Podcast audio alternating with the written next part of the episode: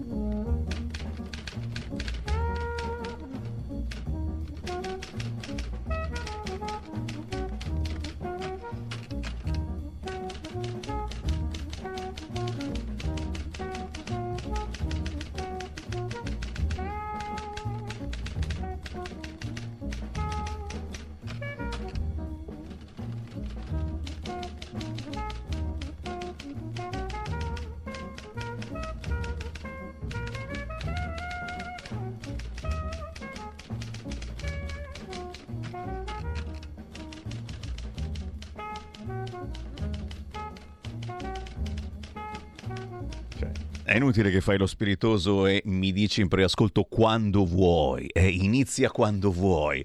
E tanto bisogna iniziare prima o poi, è vero? Se aspettiamo ancora un po', magari evitiamo che tra pochi istanti ci scriviate ecco non si sente Radio Libertà, perché come al solito tra le 7.30 e le 8 c'è qualche blackout sulla rete e quindi, quindi, facciamo finta di niente, parliamo del più e del meno, parliamo del tempo, parliamo, eh, parliamo di Poppea. È in arrivo Poppea, che uno Poppea pensa in effetti alle poppe, alle poppe. Poppea porterà fresco, cari italiani, e vai! Soprattutto qui al nord, ma anche già quest'oggi al centro-sud. Quindi siate felici, l'estate sta finendo e un anno se ne va e poi non bisogna essere poi così preoccupati eh, di questo caldo, eccetera. Eh. Oggi eh, ce lo spiega Repubblica, se non erro, dice non preoccupatevi assolutamente del caldo vi spiego io il motivo, vi spiego io il motivo e dopo, dopo vado a cercarla sta cosa qua del caldo, eh, perché sono, sono, curioso.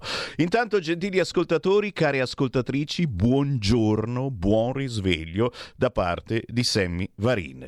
Siamo su RL, Radio Libertà. Il buongiorno questa settimana si è sentito dal Varin, è vero, sono io che mi sono occupato e che mi sto occupando di rassegna stampa tra le 7.30 e le 9.30, 10.30 dipende dai giorni, leggiamo insieme i titoli e gli approfondimenti del giorno e ascoltiamo il vostro responso immancabile perché la nostra storicamente è una radio che parla ma soprattutto che fa parlare.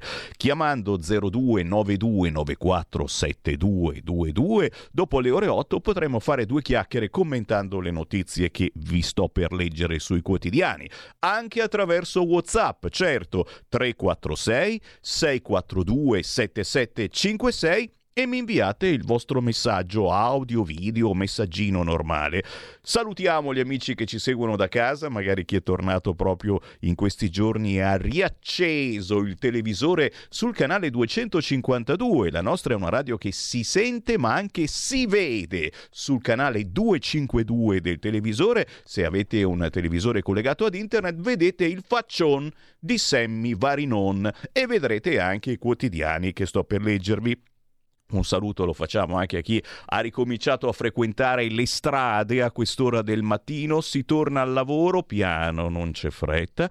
Buongiorno a chi ci ascolta dall'autoradio e ricordate che in tutte le auto recenti, oltre alla banda FM, alla banda AM, l'autoradio ha anche un'altra banda che si chiama DAB, DAB e in questa banda DAB si ascolta splendidamente Radio Libertà e tante altre radioline interessanti, chi trasmette eh, solo musica anni 70-80, chi trasmette soltanto musica rock, eh, cose dell'altro mondo, mi viene da dire, ecco la citazione che già mi ha rovinato e che magari non sapevate esistessero. Quindi controllate nella vostra autoradio, oltre all'FM, oltre alla M c'è la banda DAB, beh allora Radio Libertà la ascoltate in tutta Italia attraverso il digitale.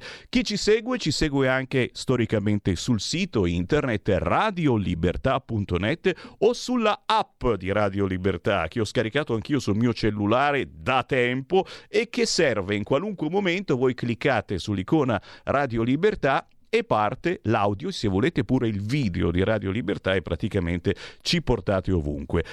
Infine, salutiamo gli amici dei social, chi ci segue su Facebook, chi ci ascolta su YouTube cercando solo e soltanto Radio Libertà, non aspettatevi poi se cliccate sul campanellino che vi arrivi la notifica. Non stiamo tanto simpatici a Zuckerberg, cercateci. Così come buongiorno a chi invece ci ha già trovato sulla pagina Facebook di Lega Salvini Premier e naturalmente un saluto da Semivarin, tessera RIA 1987. Bene, grazie per il gentile ascolto e buongiorno. Ah, no, devo, devo restare. ok. No, sai quando dici una cosa sono subito le guardie che dici dove pensi di andare? Dove pensavi? Il regista Federico DJ Borsari che salutiamo e ringraziamo e che... Eh, e non ha ancora bevuto il caffè ed è per questo che dice quando parti a leggere sti quotidiani così ho 30 secondi per alzarmi a bere il caffè va bene va bene me ne vado eh, cioè nel senso inizio guardando i siti internet non ci sono particolari notizie della notte se non il faccione di Trump. Mamma mia che invidia ragazzi. Avete sentito sta cosa? Adesso ve la leggo. Trump ieri si è presentato in carcere, sapete, no? Che oh, ha rischiato di andare in galera, ha sganciato 200.000 euro e via andare, però c'è la fotosegnaletica e guardatelo un po' qua. Uh, che figo! Una faccia tutta arcigna, uh, arrabbiata. La vorrei anch'io sulla mia carta d'identità, giuro. Secondo me tutti gli amici di Trump, amici tra virgolette, quelli che fanno il tifo per Trump alle prossime elezioni americane, si faranno fare una foto del genere sulla carta d'identità, così capiscono subito per chi tifi. Sai la faccia arrabbiata, ah, così belli, stupenda. Perché sulla carta d'identità ci devono essere sempre facce così normali, insignificanti, brutte a volte, brutte, brutte, mai un sorriso, ma neanche mai un'incazzatura. E allora allora, se non sorridiamo, almeno facciamo la faccia incazzata, dai. Eh, ok, faccio finta di niente e mi addentro nei quotidiani, oggi in edicola. Prima di tutto, Prima di tutto andiamo sul Corriere, eh, ci sono ancora chiaramente su tutte le prime pagine eh, le meditazioni sulla morte di Prigozhin. Arriva l'addio di Putin, batte il Corriere. Il corpo del capo dei mercenari sarebbe stato identificato. Zelensky, noi non c'entriamo si sa chi è stato. Poi Zelensky ha fatto anche lo spiritoso dicendo avevamo chiesto un aiuto aereo ma non pensavamo così tanto. che spiritoso. Il leader russo rompe il silenzio. Aveva talento, ha detto Putin, ha commesso errori. Gli usa bomba Sull'aereo. Morte di Prigozhin, interviene Putin, il leader del Cremlino, rende gli onori al capo della Wagner, aveva talento, ha ottenuto anche risultati, ma ricorda anche che ha commesso degli errori. Il corpo di Prigozhin sarebbe stato identificato sulla dinamica dell'attentato che ha provocato l'abbattimento del jet su quale viaggiava il capo della Wagner. Arriva la versione degli Stati Uniti, c'era una bomba sul velivolo. Anche il presidente ucraino Zelensky commenta l'attentato noi non c'entriamo, ma si sa chi è stato il mandante. Di spalla naturalmente si entra nei particolari, chi era a bordo con lui, il vice e le altre vittime, la Wagner decapitata, l'analista Tatiana Statonia, un messaggio di forza per l'elite di Mosca, i misteri, le domande, perché lo chef è andato nella tana del nemico, se siete interessati. Il centro pagina, ah beh, il Corriere non, non pubblica la foto incacchiata, eh vabbè, l'ex presidente si consegna in una prigione della Georgia, tra Trump ad Atlanta per l'arresto, l'attacco ai giudici, ma soprattutto oggi il Corriere intervista il generale Figliuolo. Cosa c'entra? E si parla di alluvione. Risarciremo tutti, ecco i tempi. Il generale Figliuolo detta l'agenda per gli interventi nell'Emilia Romagna alluvionata. Risarciremo tutti, bisogna ripartire velocemente, garantisce il commissario e poi su Bonaccini dice c'è dialogo, eh? così come c'è dialogo anche con i terremotati, eh? Eh, sono tutti, si, si dialoga con tutti. La polemica del giorno. E una volta tanto non c'entra il generale Vannacci. Ah, mi sento meglio. Poveri, cibo e americani, polemica su Lollobrigida. Lollo, Lollo, Lollo, ma davvero ragazzi? Cioè un tempo, un tempo tanti, tanti anni fa c'era Calderoli, ricordate? Eh? E quando eh, Bossi era malato e c'era Calderoli che sollevava un po' gli animi, che ci teneva svegli, eh? Sparando di qua, di là. Ancora prima c'era lo stesso Bossi, certo, e poi mh, mm, ne sono arrivati altri. Ma Lollo, da Lollo noi non ce l'aspettiamo questa cosa, è sempre una sorpresa, eh? La sostituzione è etnica l'abbiamo archiviata, eh? adesso c'è la sostituzione ittica, ci sono altri problemi con il granchio blu che mi dicono sia buonissimo. Tu l'hai provato il granchio? È Federico DJ Borsari, adesso che va in vacanza una settimana. Lo provo chiedi questo granchio blu, ragazzi. Io lo, lo voglio già, però no, no, non sono capace di aprirlo. Faccio un casino della miseria. Schizzo ovunque, scusate la volgarità. Per cui, eh, vabbè, poveri, cibo e americani, polemica su Lollobrigida. Cosa ha detto stavolta Lollo? Qui chi ha meno soldi mangia meglio cioè ha detto che spesso i poveri mangiano meglio dei ricchi che è verissimo. Anche qui eccolo il generale Vannacci che torna. Oh! Fantasma di Vannocci è sempre tra noi. C'è uno dice delle cose assolutamente normali ed è vero che i ricchi mangiano porcherie, che fanno una vita del cacchio. Mi vengono in mente i parlamentari, ragazzi, che tu dici, eh, sono fortunati i parlamentari. Noi ne conosciamo un pochettino, insomma, eh, in vent'anni di Lega, magari qualcuno, e sappiamo che da una parte guadagnano tanto e quindi sicuramente non sono poveri, sono piuttosto ricchi dall'altra sono perennemente di fretta e mangiano in maniera assurda, spesso e volentieri schifezze per essere in tempo al comizio, per correre a questo appuntamento, eccetera, eccetera. Oh, ho detto spesso e volentieri, poi si rifanno. In Italia spesso i poveri mangiano meglio dei ricchi, mentre in USA c'è più divaricazione sociale. Bufera per le parole del ministro Lollobrigida. Eh, Fratelli d'Italia, eh, per la cronaca. Slane vive su un altro pianeta. Ma no, caraelli. Semplicemente è il mondo all'incontrario.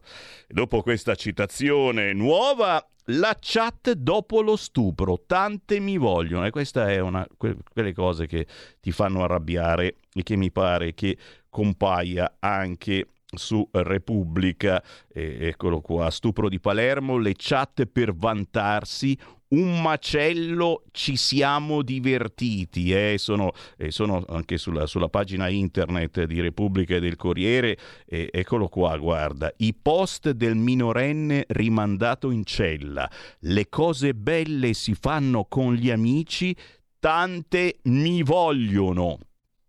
Insomma, questi pentiti non paiono proprio, eh? se poi c'è, che, c'è, quello che si fa una piangiutina, ok, però eh, non, non, pentimento non lo vedo proprio. In prima pagina sul Corriere la chat dopo lo stupro tante mi vogliono. Palermo, i messaggi del ragazzo arrestato e mandato in comunità. Ora torna in cella. E meno male. Torna in cella il ragazzo minorenne del gruppo di Palermo, minorenne ragazzi, cioè quelli minorenni sono i più deficienti.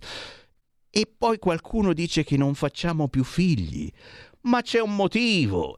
Torna in cella, ragazzo minorenne del gruppo di Palermo che era stato mandato in comunità. Dopo lo stupro della diciannovenne si era vantato sui social. Tante ragazze vogliono uscire con me. Eh, non vedono l'ora dopo quello che gli fai. Il giudice dei minorenni, poco tempo dopo l'arresto, aveva deciso di scarcerarlo per re...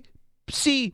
pi scienza che questa roba che uno deve cancellare, riscrivi, e nel senso che sembrava pentito, no? Al, al, giudice delle indagini preliminari era apparso ravveduto, ma dai, ma ci vedi? Ci senti, giudice, consapevole dei suoi errori, ma hai sbagliato lavoro, caro giudice, vai a fare il bidello, che forse i bidelli sono un po' più bravi. Chiusa la parentesi che qui mi mettono subito in cella. Questa la prima pagina del quotidiano Il Corriere. Io mi sposto immediatamente su Repubblica, le lacrime di Putin, i misteri del Cremlino, ma poi la bellissima foto di Trump, ragazzi, io la voglio incorniciare, la voglio anch'io sulla mia carta di identità una foto del genere, che è difficile anche fare sta faccia così arcigna, eh? Trump, arresto e foto segnaletica, prima volta per un ex presidente USA. Donald Trump è stato arrestato per la quarta volta volta nell'ambito dell'inchiesta sul tentativo di rovesciare il risultato delle elezioni presidenziali del 2020 in Georgia. L'ex presidente si è consegnato nel carcere di Fulton, gli è stata scattata la foto segnaletica, è la prima volta per un ex capo dell'esecutivo, ed è stato rilasciato dietro una cauzione di 200 mila dollari. È un giorno triste per l'America, ha dichiarato.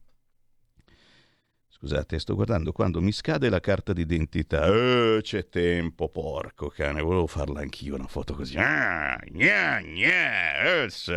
Vabbè, eh, la pagina di Repubblica praticamente è tutta quanta qui e se escludiamo di spalla la politica affari di famiglia, Meloni si blinda le redini di Fratelli d'Italia alla sorella Arianna. E beh, insomma, eh, abbiamo visto che anche la Meloni in questo senso è abbastanza... Cioè, è meglio, è meglio, ci si fida un po' meglio dei, dei, dei, dei, parenti, no? Dici di no? Penso che sia abbastanza umano la situazione. La stampa, Prigozin, il requiem di Putin. E poi Meloni promuove la sorella, caos Fratelli d'Italia. Scatta la faida nella compagine della Premier. Donzelli, la leader non si distrae per chi cerca strapuntini. Arianna nominata capo della segreteria politica del partito, i ribelli chiedono un congresso. Ecco, adesso attaccano anche con Fratelli d'Italia. Prima la Lega, no, il congresso, adesso in, anche in Fratelli d'Italia. Va bene. Eh, siamo sempre sul quotidiano La Stampa, eh, di stampa, di stampa si di spalla sulla destra la giustizia, ostellari e gli stupratori castrazione chimica nella tana del branco coi piccoli piccoli giustizieri. Andrea Ostellari, sottosegretario leghista alla giustizia, sposa la linea del partito degli stupri. Proporremo la castrazione chimica. A Palermo, nel quartiere del Branco, sono finite nel mirino anche le loro famiglie. Castriamo pure loro. Eh, ma invece quelli del PD non sono d'accordo, lo sapete, quelli vogliono proprio zic zic tagliare, tagliare fisicamente. È più bello vedere il sangue. Scusate. Eh, siamo sempre sul quotidiano La Stampa. E c'è e naturalmente eh, anche sulla stampa bisogna parlare di migranti quotidianamente perché l'Unione Europea respinge l'accusa dicendo vi stiamo aiutando. E uno dice, ah, però meno male che ci stanno aiutando, eh? Ma ci stanno aiutando per farne arrivare altri? La Commissione europea è molto preoccupata per l'aumento degli arrivi nel Mediterraneo centrale, in particolare in Italia, e non potrebbe essere diversamente. Vabbè, qui si ferma, poi entriamo a pagina 15.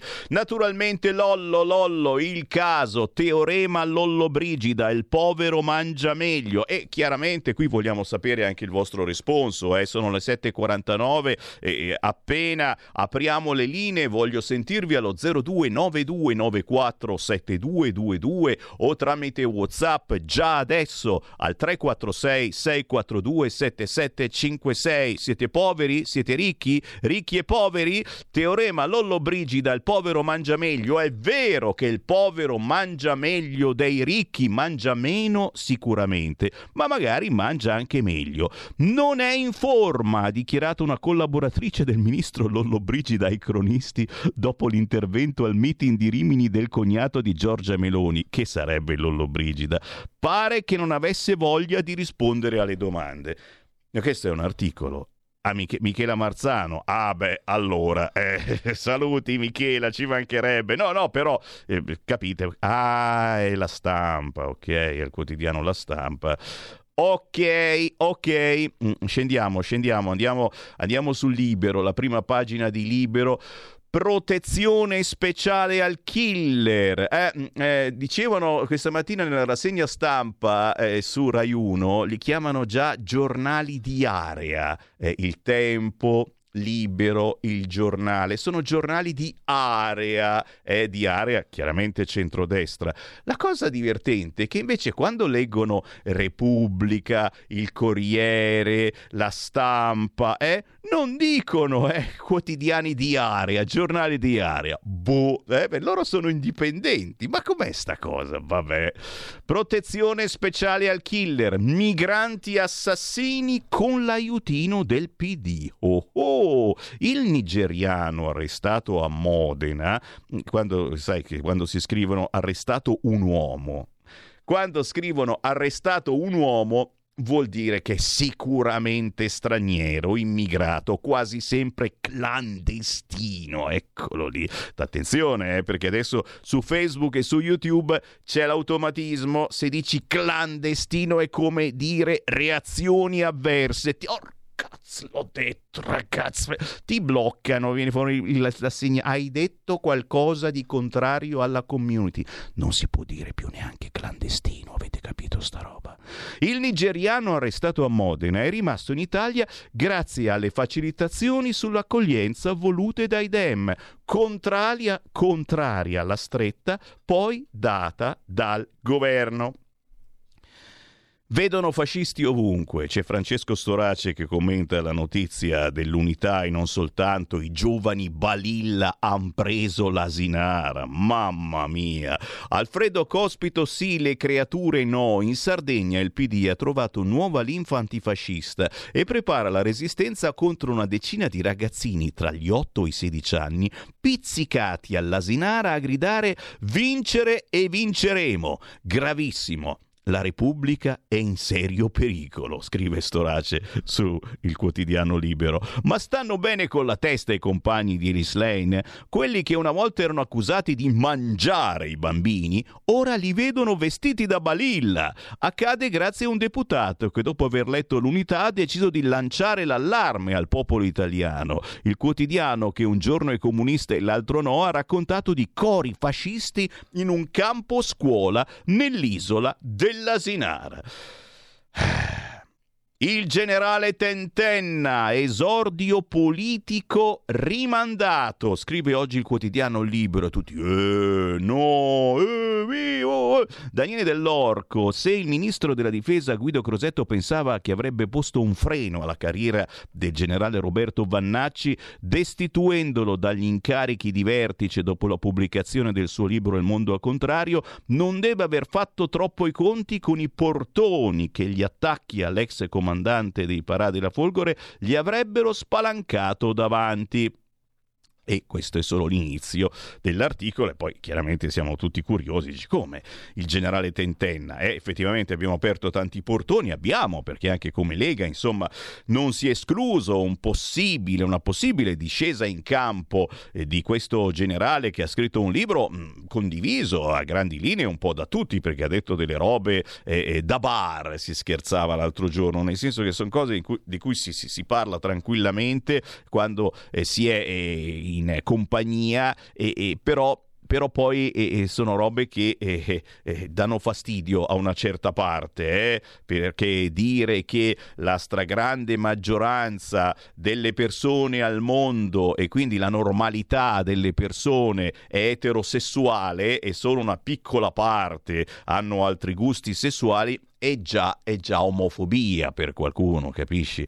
E vabbè, eh, la pena percepita, c'è eh, Filippo Facci, scrive ancora Filippo Facci, che sto scherzando naturalmente, io non voglio pene più gravi per gli stupratori, scrive nell'appunto Filippo Facci, siamo sempre sul libero, nel senso non voglio pene più gravi per gli stupratori di ieri, voglio pene più efficaci per scoraggiare i possibili stupratori di domani. Penso che la funzione di una pena non sia farla pagare più cara possibile a chi viene preso. Penso che sia fungere da deterrente, si usa sempre questo termine, affinché i potenziali altri stupratori ritengano che il rischio non sia conveniente, insomma che si stupri di meno perché si percepisce come insuperabile il combinato disposto tra il biasimo morale e il castigo materiale. Se le pene più gravi servissero a diminuire il numero di reati, io resterei zitto, ma se invece il numero dei reati non mutasse, beh, non mi consolerebbe che una minoranza di condannati se la vedesse brutta. La giusta pena è quella che funziona, nel senso è quella efficace per educare o forzare il resto della società e non, come pare spesso, per dare sfogo a, pel- a, pulsioni, pulsioni di rivalsa sociale. Oggi che il biasimo morale e le pene materiali sono sempre più alte, c'è qualcosa che non funziona. Credo personalmente che sia perché le campagne mediatiche si rivolgono solo a fasce medio-alte della società, creando peraltro un clima di circospezione terrorizzante tra uomini e donne di media borghesia. E credo che gli opinion maker ignorino l'autentico livello di cognizione culturale del famoso paese reale, che siamo tutti noi. Non sapete quanto lo ignorano. Questo la meditazione di Filippo Facci, la pena percepita, il suo appunto sul quotidiano libero. Ancora qualche prima pagina prima di tuffarci all'interno dei quotidiani, il giornale, dubbi e ricatti, mistero Prigozin, basta privilegi, il governo sfratta le toghe scroccone, il sottosegretario del Mastro dopo l'inchiesta sulle vacanze a Sbafo. Quei resort sono per gli agenti penitenziari, interverremo. In centropagina anche qui Vannacci diserta l'evento di affari italiani che era stato annunciato proprio ieri dicendo oh Vannacci che va con mezzo governo a un evento politico, guarda qua la ritirata del generale, niente kermesse, no, avremmo potuto trasmetterla tutta dall'inizio alla fine, riempivamo interi pomeriggi, prima accetta l'invito, poi annulla è un evento politico. Ma va? Ma no? In un primo tempo ha annunciato la presentazione pubblica del suo libro Un evento politico, poi dopo qualche ora il generale Vannacci ha annullato l'appuntamento. Tranquilli, tranquilli, lo vedremo a Pontida sul palco. Eh no, no, non sparare cacchiate, Sammy Varin.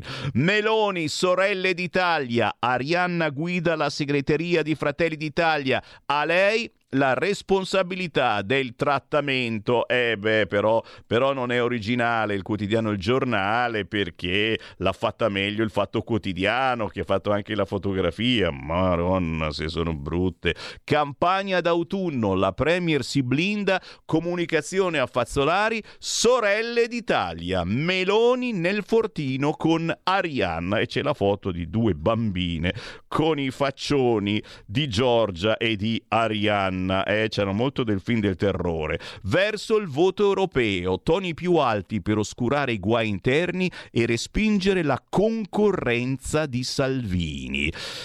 E questa è la prima pagina del quotidiano. Il fatto quotidiano che parla naturalmente anche di reddito di cittadinanza. Avete ricevuto l'SMS? Altri 33.000 stanno ricevendo ping l'SMS in queste ore. Senza più RDC, due donne tentano di ammazzarsi. Così il fatto quotidiano.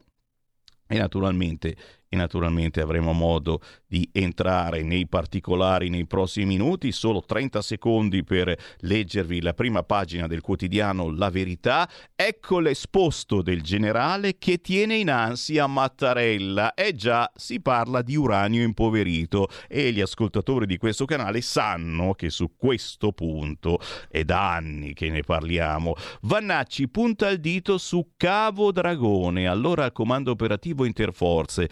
I soldati in Iraq furono esposti a uranio impoverito. Dopo le mie denunce ci sono stati atteggiamenti prevaricatori e bessanti nei miei confronti. Oggi il quotidiano La Verità pubblica eh, questo documento. In centropagina la deriva eco-talebana del Piemonte fa scattare l'allarme dentro la Lega. La giunta di centrodestra mette al bando le auto Euro 5 e vuole razionare i chilometri, misure illiberali che provocano malumori nel partito e anche Salvini drizza le antenne.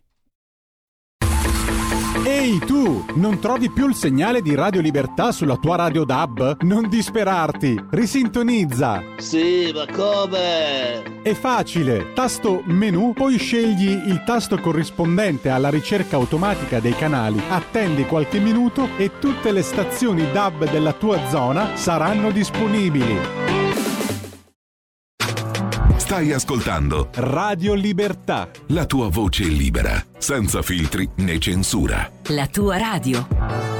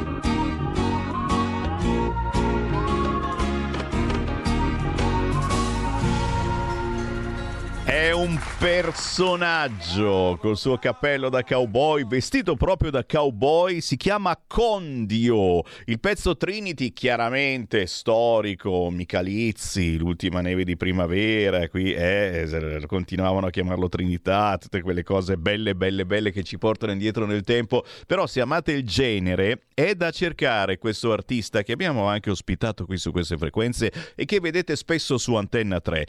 Condio il pezzo è Trinity con la Y finale, ma c'è un intero album da scoprire tutto country western ed è un genere che sento vi piace molto, in effetti lo inserisco volentieri in programmazione. Ricordate quando c'è in onda Sammy Varin, ogni mezz'ora io faccio una pausa con esclusivamente artisti indipendenti, artisti sconosciuti a livello nazionale che spero vi facciano piacere e magari qualcuno poi lo andate a ricercare. A Poro, a Poro, a proposito di artisti indipendenti, oggi è venerdì e abbiamo musica indipendente alle 13 e avremo ospite in studio il grandissimo Dino Angelini, promoter brianzolo del Cantabrianza e non soltanto, con un artista particolare che si chiama Tamara Ventura, una sciura veramente in gamba che fa tanti live live che canta in giro nei locali veramente tosta che vi voglio presentare.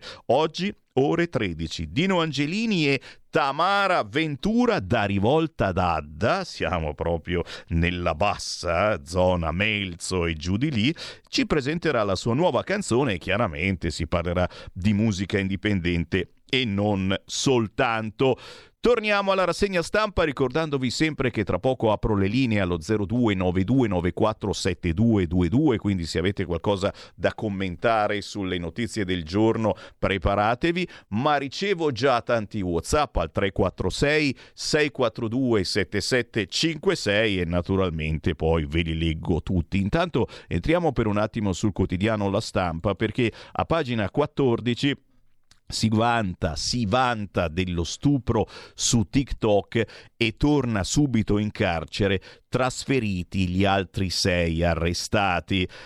Riccardo Parinello, oggi maggiorenne, dopo sei giorni di comunità, ora è stato rimandato al Malaspina, in carcere, perché dalle sue chat emergono nuove prove che smentiscono il ravvedimento espresso durante l'interrogatorio. Cioè, il giudice per le indagini preliminari era rimasto, oh ma mi fa pena, si era avveduto, repimiscicipic, quella cosa lì, e allora l'aveva mandato in comunità. Poi è andato a leggere le chat e questo era felicissimo, che figo, tutte le donne mi vogliono, eccetera. E vabbè, eh, forse magari pensarci un attimino, ma non si può criticare, no? no? Che fai? Se mi critichi la magistratura, ok, e quindi trasferiti anche gli altri sei arrestati perché lo sapete, eh, il carcere può anche essere cattivo più di quanto già lo sia verso chi si macchia di determinati reati. C'è l'intervista al nostro Andrea Ostellari a proposito di castrazione chimica e lo sapete, eh, la sinistra non gli va bene niente, qualunque cosa che dice o che fai, addirittura in questi giorni un regista ha detto ma no, glielo tagliamo direttamente, altro, troppo, troppo semplicistica è eh, la proposta proposta della Lega. E quando mai? Siete voi maestrini, è vero. Oggi sulla stampa l'intervista con Andrea Ostellari. Castrazione chimica per chi violenta. Pronto l'emendamento della Lega. Oh! Ne parliamo da vent'anni di castrazione chimica, eh? Già con Roberto Calderoli, Umberto Bossi, eccetera, ok? Il sottosegretario alla giustizia e la proposta nel DDL contro la violenza di genere. Durante la telefonata con Andrea Ostellari, sottosegretario leghista alla giustizia con delega per il trattamento dei detenuti, arriva la notizia dell'ennesimo tentativo di suicidio in carcere. Ad Avellino una donna ha provato a togliersi la vita ingerendo candeggina. Stiamo seguendo questa escalation escalation di casi, commenta Ostellari. Dobbiamo fare di tutto per evitarli. Un primo passo per tamponare la solitudine dietro le sbarre potrebbe arrivare con un provvedimento atteso in Consiglio dei Ministri a settembre. Ai detenuti verranno concesse più telefonate rispetto alle quattro al mese previste finora. Davanti agli stupri, però, il sottosegretario sposa la linea dura del suo partito. Quando il disegno di legge Nordio Piantedosi Roccella arriverà alla Camera, proporremo la castrazione chimica come emendamento della Lega o del governo se ci sarà condivisione. Partiamo dal provvedimento di settembre. Le associazioni per i diritti dei detenuti sostengono che la proposta di aggiungere due telefonate in più al mese sia inconsistente. A proposito di carceri, Ricordate che spesso e volentieri il pomeriggio con il PIU si parla anche di carceri. Prima di criticare, Bisogna vedere il testo definitivo, risponde Ostellari. Al momento si consentono al detenuto in regime ordinario quattro telefonate al mese. Intanto di base diventeranno sei. La vera novità è che il direttore dell'istituto penitenziario potrà andare oltre questo limite e permettere comunicazioni anche giornaliere se lo riterrà opportuno. Per buona condotta? No, dice, la decisione si baserà sulle relazioni scritte dagli educatori e dall'equipe d'osservazione.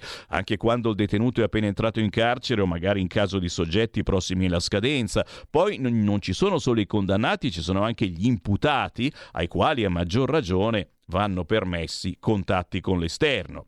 Perché non concedere telefonate quotidiane a tutti, salvo specifiche ragioni di sicurezza, come è stato durante la pandemia? Risponde Ostellari, ci sarebbe un problema di gestione. Quella era un momento emergenziale, oggi siamo tornati alla normalità. Con il ministro Nordio concordiamo sull'esigenza di superare la norma ordinaria. Questa prima modifica adatterà il trattamento alle esigenze del singolo. Cos'altro ci sarà nel DDL sul carcere? Verranno inserite anche norme per la protezione di chi lavora all'interno degli istituti. Ci sarà un aggravamento di pena nei confronti di chi aggredisce il personale. Lei ha detto che la sorveglianza dinamica che prevedeva celle aperte e libertà di movimento tra i corridoi del carcere ha fallito. Si torna a chiudere? In realtà dice Ostellari, lo stabiliva già una circolare di luglio 2022. In questi mesi è stata applicata a zone. Oggi è consentito uscire dalla cella solo per ragioni specifiche, attività, colloqui per un massimo di otto ore. Non vede rischi nel costringere i detenuti più tempo in carcere? Dipenderà dall'adesione di ogni singolo alle varie attività. Se uno non lavora, non fa formazione, non fa nulla, rimane in cella. Per il sovraffollamento avrà un seguito l'idea di utilizzare le caserme dismesse? Il capo di gabinetto sta portando avanti un monitoraggio e al termine sapremo le disponibilità per una soluzione di questo tipo. Si sta lavorando anche sulla ristrutturazione degli istituti minorili. Ripensare la detenzione dei minori sarà il vero tema del futuro. A questo proposito, il minorenne dello stupro di Palermo, ora maggiorenne, è stato trasferito dalla comunità al carcere, risponde Ostellari.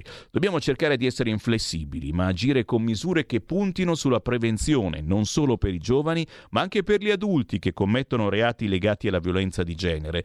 La Lega propone la castrazione chimica per chi stupra donne e bambini. È una strada percorribile? Risponde Ostellari, sottosegretario alla giustizia. Perché no? Penso che sia un'utile proposta sul tavolo. È una soluzione rivolta a chi reitera il reato e ha dei problemi.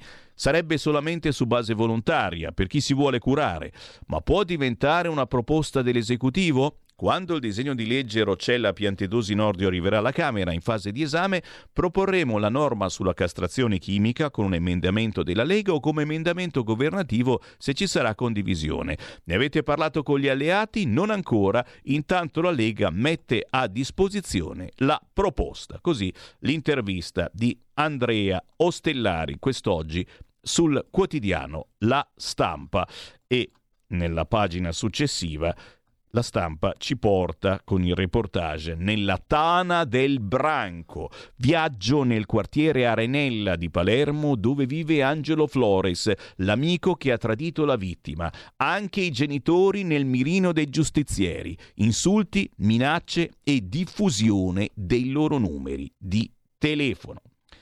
Questo il quotidiano La Stampa. Ci rituffiamo in un altro quotidiano e apriamo proprio il quotidiano la verità che stiamo seguendo in questi giorni, soprattutto eh, su eh, questo argomento che eh, insomma ci ha fatto veramente drizzare le antenne. La deriva eco-talebana del Piemonte fa scattare l'allarme dentro la Lega. Praticamente cos'è successo? Che il Piemonte, la regione Piemonte ha annunciato che a metà settembre bloccherà i diesel Euro 5 è perché inquinano. Praticamente è un arrendersi alle direttive europee, ma soprattutto è un provocare eh, veramente un, un, caos della miseria in chi ha un diesel Euro 5 e ricordiamolo, sono auto recenti e non ha certamente i soldi per eh, cambiarla.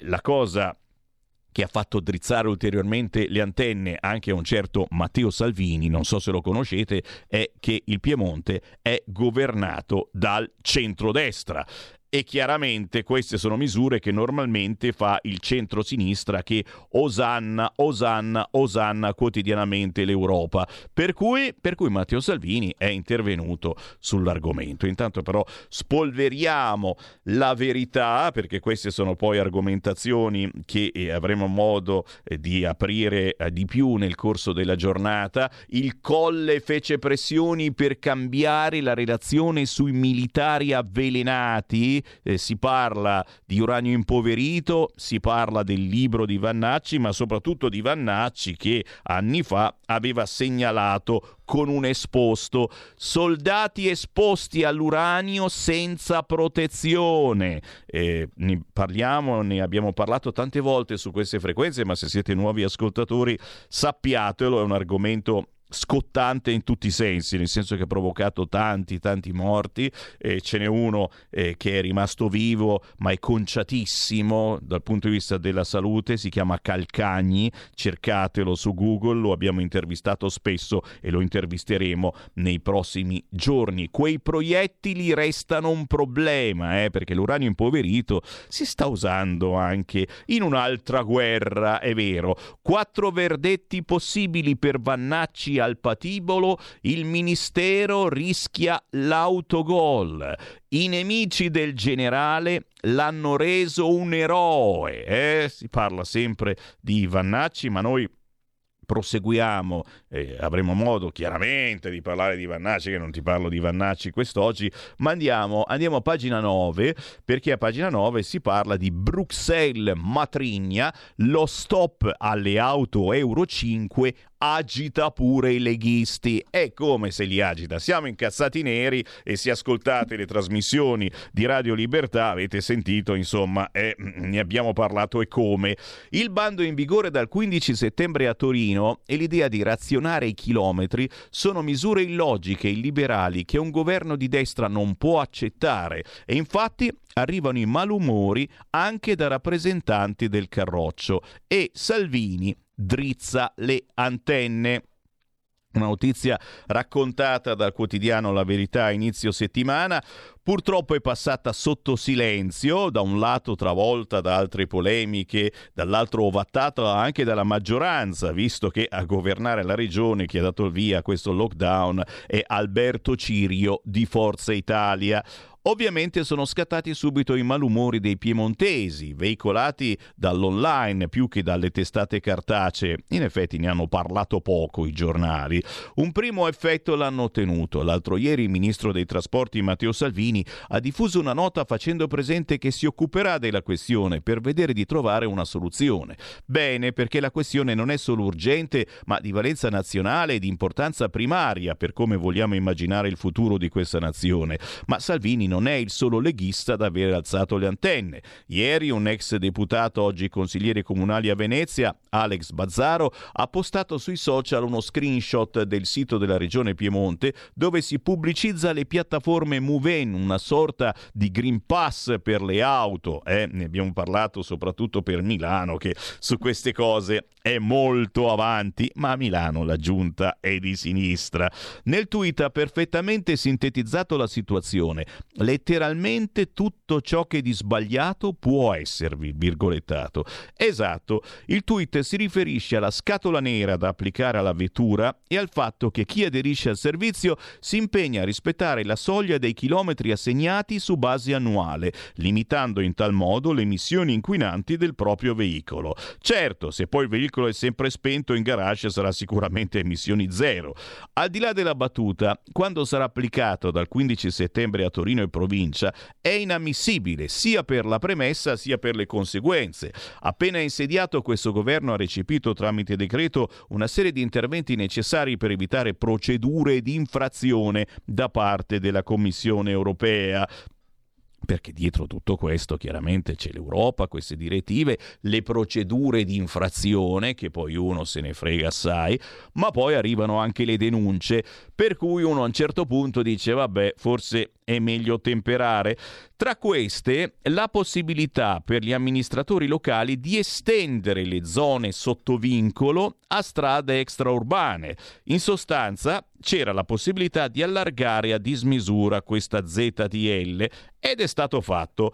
Peccato che 130.000 titolari di autovetture Euro 5 diesel subiranno una violenza e non solo sul portafoglio. Nonostante guidino auto immatricolate in Italia, in regola secondo tutti i parametri europei, che ogni due anni sono sottoposte a controlli e tagliandi, auto che pagano il bollo ma che di fatto non possono circolare. Certo sappiamo che il bollo ormai è una tassa di possesso, ma dal 15 settembre per i torinesi sarà una presa in giro, una beffa costosa. Tra l'altro perché un torinese si trova penalizzato e un toscano no, e nemmeno un siciliano. Sono tutti italiani, la Costituzione è la stessa, fino a qui è un tema di opportunità, ma con la piattaforma che traccia gli spostamenti e che permetterà ai futuri governanti di decidere quanti chilometri un italiano possa percorrere al mese, finiamo dritti nella violazione delle nostre libertà primarie. Eh, eh. Move In, la piattaforma sponsorizzata dalla regione Piemonte, se dovesse estendersi a tutte le aree, a tutte le tipologie di auto, sembra proprio destinata a diventare un Green Pass per quattro ruote. È qui che ci voleva portare la verità.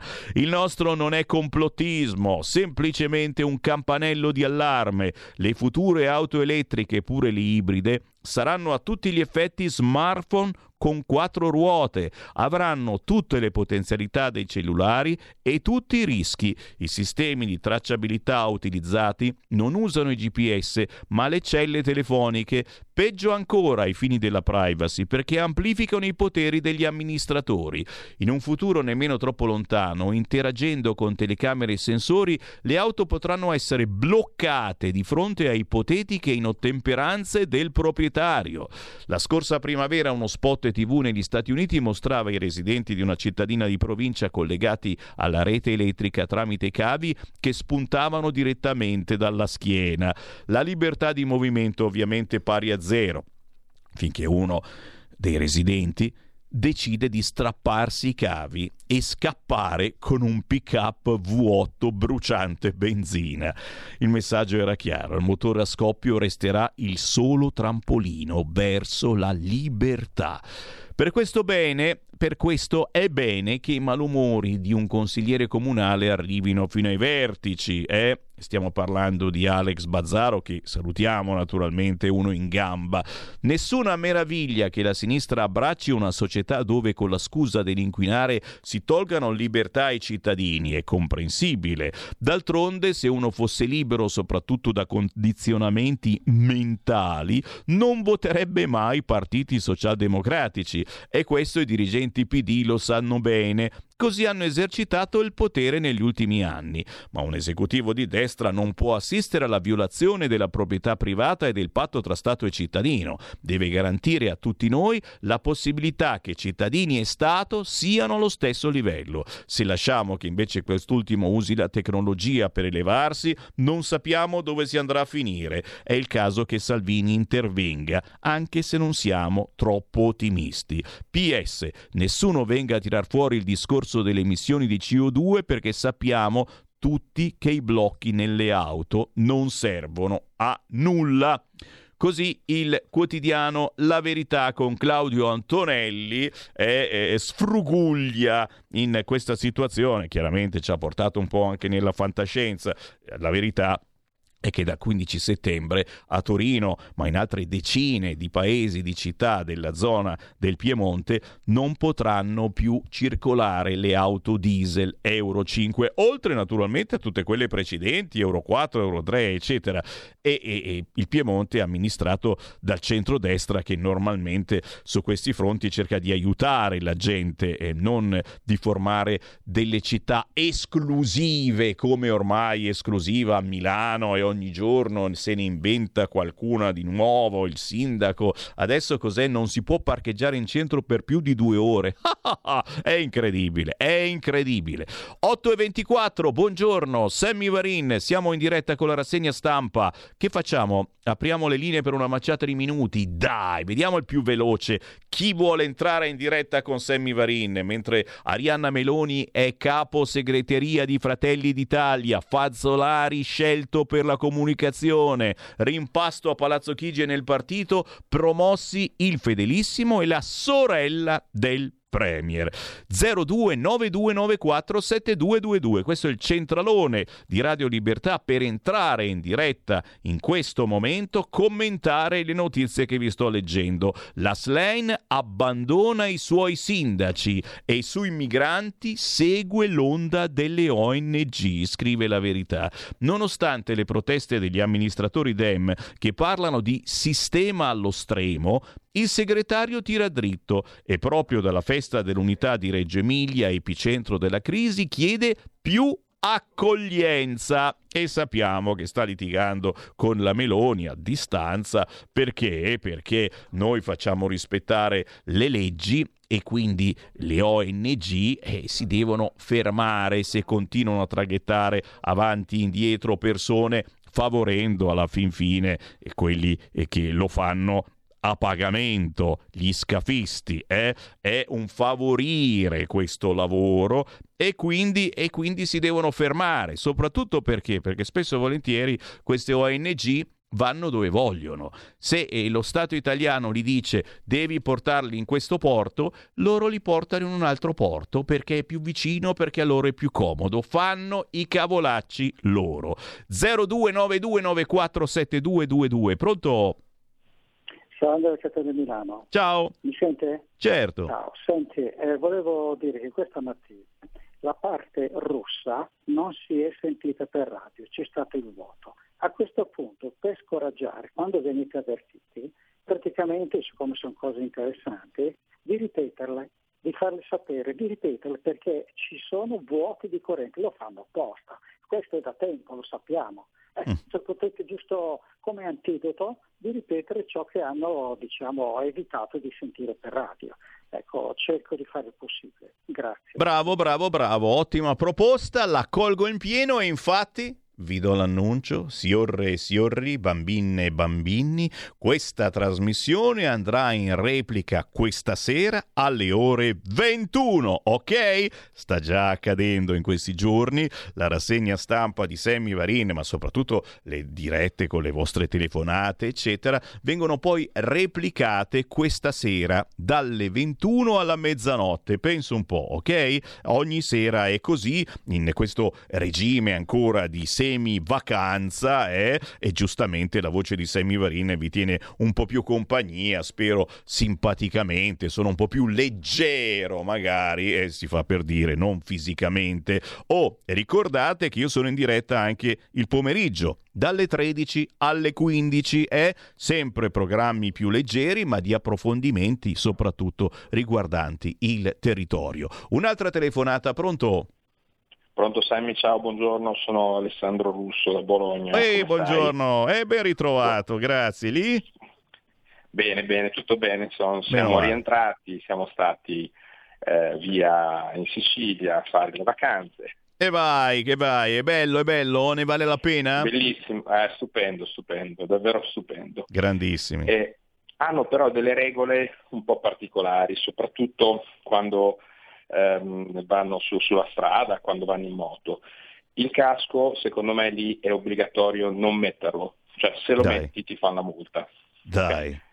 E poi sì, e poi eh, gli scooter eh, non sono previsti per due persone, ma come minimo per tre, dalle tre alle cinque persone, maggiorenni e minorenni sopra gli scooter. E io che pensavo Allora, io fosse chiedo- solo a Napoli questa usanza e tradizione. No, no, no, si è estesa, si è estesa, secondo me è cambiato proprio il codice della strada. E, e allora eh, io, io mi chiedo, ma perché noi dobbiamo ad esempio eh, subire Bologna città 30, che vuol dire che al massimo devi fare i 30 km orari al massimo, ok? E invece, eh, cioè, e quindi questa esagerazione è in altre zone d'Italia un altro tipo di esagerazione. Cioè, mh, non, non- non riesco, non riesco a capire come siamo combinati, Sammy. Dimmelo tu. Buona giornata, ciao.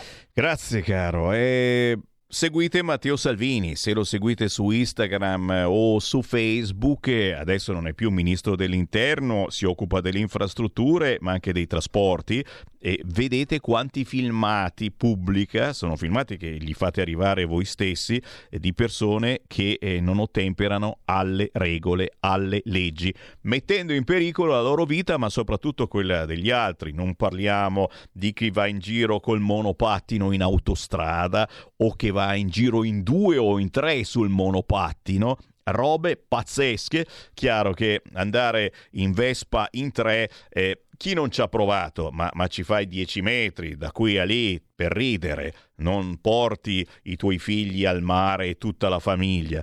È un modus vivendi diverso. È eh, farò un parallelo assolutamente sbagliato da cui prendo subito le distanze. Anche tutti gli immigrati clandestini che arrivano hanno un modus vivendi diverso.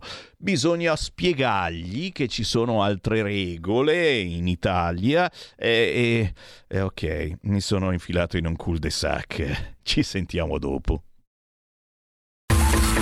Ehi tu, non trovi più il segnale di Radio Libertà sulla tua radio DAB? Non disperarti, risintonizza. Sì, ma come? È facile, tasto menu, poi scegli il tasto corrispondente alla ricerca automatica dei canali, attendi qualche minuto e tutte le stazioni DAB della tua zona saranno disponibili.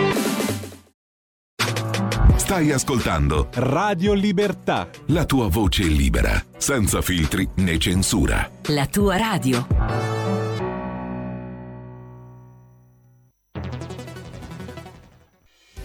Quotidiano di Sicilia, il quotidiano d'Italia, l'informazione che ribalta i luoghi comuni, una vera visione dei fatti, l'Italia vista da sud. Ogni siciliano che vive in Italia e nel mondo è una risorsa, è protagonista della crescita della nostra nazione. Dai forza alla crescita della nostra isola, abbonandoti al QDS digitale più archivio a soli 99 euro annui. Quotidiano di Sicilia, il quotidiano d'Italia, una scelta di valore.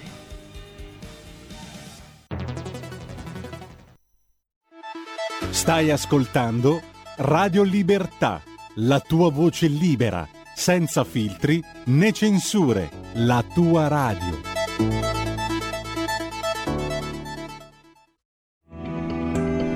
Il meteo.it presenta le previsioni del giorno.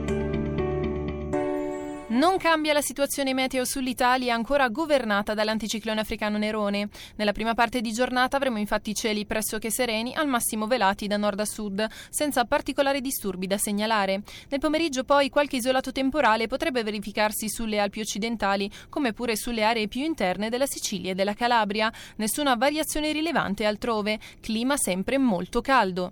Per ora è tutto da ilmeteo.it dove il fa la differenza. Per tutti i dettagli c'è la nostra app. Un saluto da Alessandra Tropiano. Avete ascoltato le previsioni del giorno.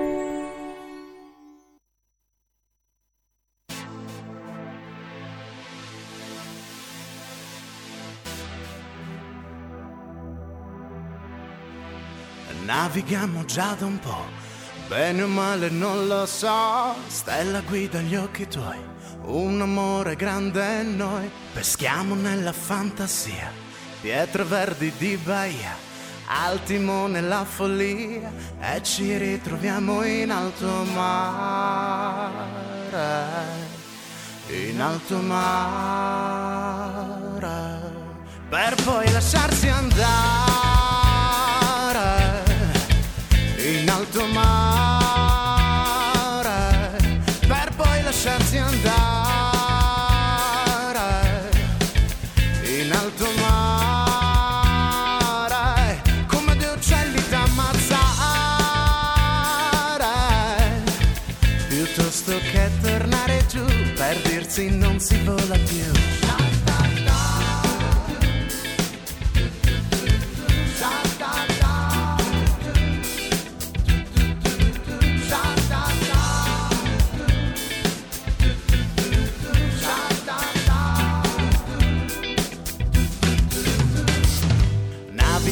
lo so già che la terra spunterà, è normale sia così, perché noi viviamo qui tra i rumori di una via, tranquillanti in farmacia, figli dell'ideologia e non possiamo starci in alto mare,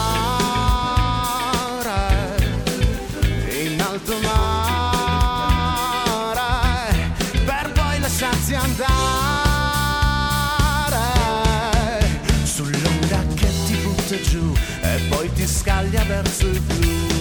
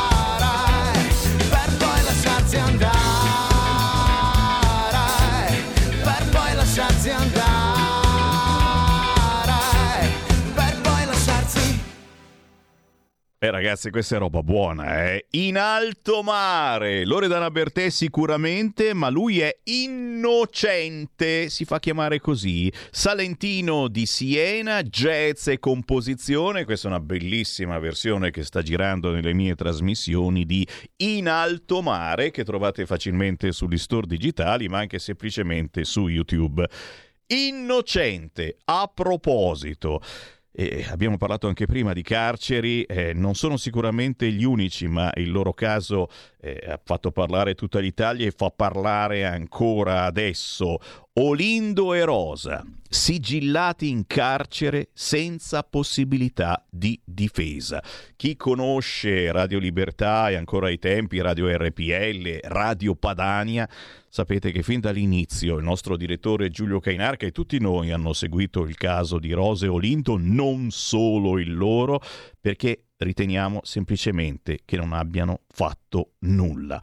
Lo seguiamo e abbiamo sparso la voce, per fortuna. Piano piano abbiamo sparso la voce e in questi anni ogni tanto qualcuno si risveglia. Ieri si è risvegliato, ma in senso buono, attenzione, il collega Andrea Lombardi. Andrea Lombardi ha un seguitissimo canale YouTube dove si occupa di approfondimenti su casi giudiziari e misteri italiani. Poche ore fa ha intervistato Edoardo Montolli, storico per noi, autore di diversi libri inchiesta sulla strage di Erba, recentemente balzata agli onori della cronaca, ma anche i suoi libri grazie ai servizi delle Iene. Signori, era l'11 dicembre 2006 quando a Erba si scatenava l'inferno. Già dopo poche settimane i nomi dei colpevoli erano in prima pagina. Olindo e Rosa, i diabolici vicini di Raffaella Castagna e Azuz Marzouk. Nella strage vengono coinvolti anche il bambino, Youssef, i vicini, Mario Frigerio la moglie Valeria Cherubini. Ma siamo sicuri che i colpevoli di questa mattanza siano davvero Olindo Romano e Rosa Bazzi? Siamo certi che la pista da seguire non sia un'altra e le loro confessioni non siano false? Se lo, se lo, è chiesto in questi anni anche Edoardo Montolli, che insieme a Felice Manti ha scritto un libro inchiesta sulla strage di Erba, appunto tornato di moda grazie ad alcuni servizi televisivi. Beh, Andrea Lombardi sul suo canale, basta scrivere Andrea Lombardi su YouTube e salta subito fuori, veramente seguitissimo, ha intervistato Montolli e noi questo pomeriggio ore 16, ripeto, questo pomeriggio, pomeriggio di oggi, venerdì ore 16, trasmetteremo questo servizio perché ci pare veramente che sia cultura ma che soprattutto che sia informazione, chiamala pure e se vuoi controinformazione, quella che facciamo quotidianamente. Ve ne faccio sentire soltanto qualche minuto per darvi l'idea, ma poi l'appuntamento è per questo pomeriggio alle ore 16 su questo canale. Dove facciamo le interviste. Questa sera sono qui con Edoardo Montolli che ha scritto insieme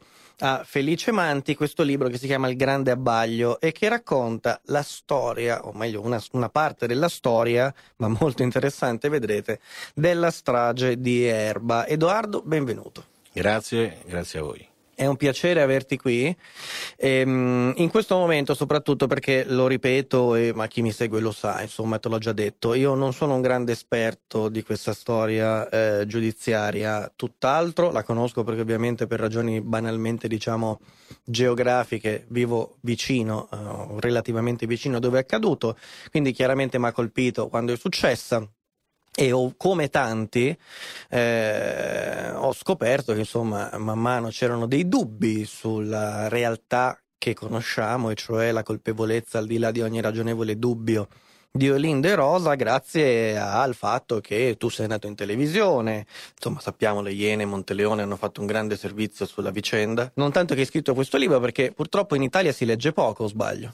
Sì, credo che sia un paese dove non si legga assolutamente. E come, e come? Si legge poco e si ascolta meno. Meno male che c'è una controinformazione puntuale su questo canale e che a volte anche canali più importanti provano a imitarci in senso buono e amplificano ulteriormente questa controinformazione. Grazie ad Andrea Lombardi, al suo canale di controinformazione e questo pomeriggio ore 16 parleremo, torneremo a parlare e noi lo facciamo spesso della strage di Erba.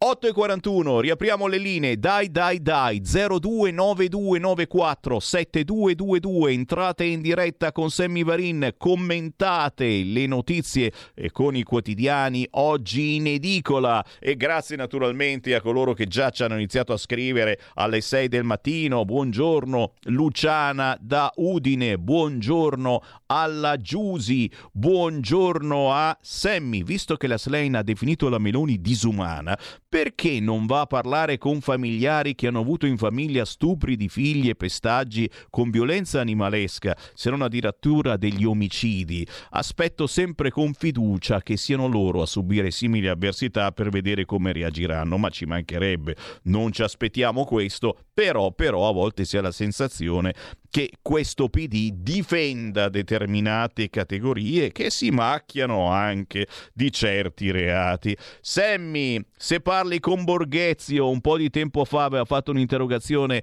al Parlamento europeo, ci ricorda il Mario, grandissimo Mario, anche Borghezio, pure lui lo salutiamo con tanta tanta malinconia. Ma per il bollo faranno lo sconto? Si parla di blocco Eurodiesel. No, no, no.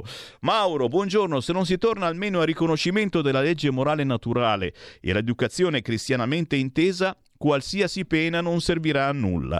Come diceva Madre Teresa di Calcutta, se una madre può uccidere suo figlio in grembo, cosa mi impedisce di uccidere, violentare, torturare l'altro? 029294 7222. Pronto? Pronto Sammy? Buongiorno. Buongiorno caro. Sono il, vostro stalker mattutino, sono Mario D'Arieti. Eh, ce allora... ne sono tanti, ma ci piace, ci piace. No, eh, è divertente, uno spazio libero in cui uno può dire qualche cosa di politicamente scorretto. È vero. Eh, non ce ne sono, eh, purtroppo ci dobbiamo seguire certi programmi in tv veramente. Ormai anche la 7 vedo che per la stagione prossima diventerà Radio, eh, Radio PD, insomma avremo la, la Berlinguer, la, eh, la, la Litizzetto. La... Sai che, sai che davvero eh, stai, stai, dicendo una bella verità, eh, cioè anche sui media eh, che dovrebbero essere un po' aperti anche al centrodestra, eccetera, e dalla prossima stagione appariranno i rappresentanti invece di una certa sinistra che hanno fatto una propaganda a sinistra. Sono curioso anche un pochetto di sapere cosa diranno, però mi sa che la mia curiosità sarà immediatamente seguita da una voglia di vomitare in senso lato, of course. Prego, prego sarà... Mario. No, Mediaset sarà una, la 7-2, insomma, ecco. Mamma mia. Eh, io una cosa volevo far notare, non so se tu l'hai notata, sempre sugli immigrati, sarà un monotematico, che durante l'alluvione, eh, l'hanno fatto notare in molti, in, in Romagna, non si è visto un extracomunitario mettersi lì a spalare niente, non si è visto una persona di colore che ha dato una mano, niente, assolutamente. Loro sono qui, sono ospiti e neanche contribuiscono diciamo, a, ad aiutare questo paese. Con quest'altra cazzata, Sammy, che dicono che loro ci pagheranno le pensioni, è una cazzata perché tutti gli extracomunitari che stanno qui, quello che guadagnano, quelli che lavorano, quei pochi, mandano i soldi al loro paese. Quindi a noi non ci pagano un cazzo, nessun, nessuna pensione.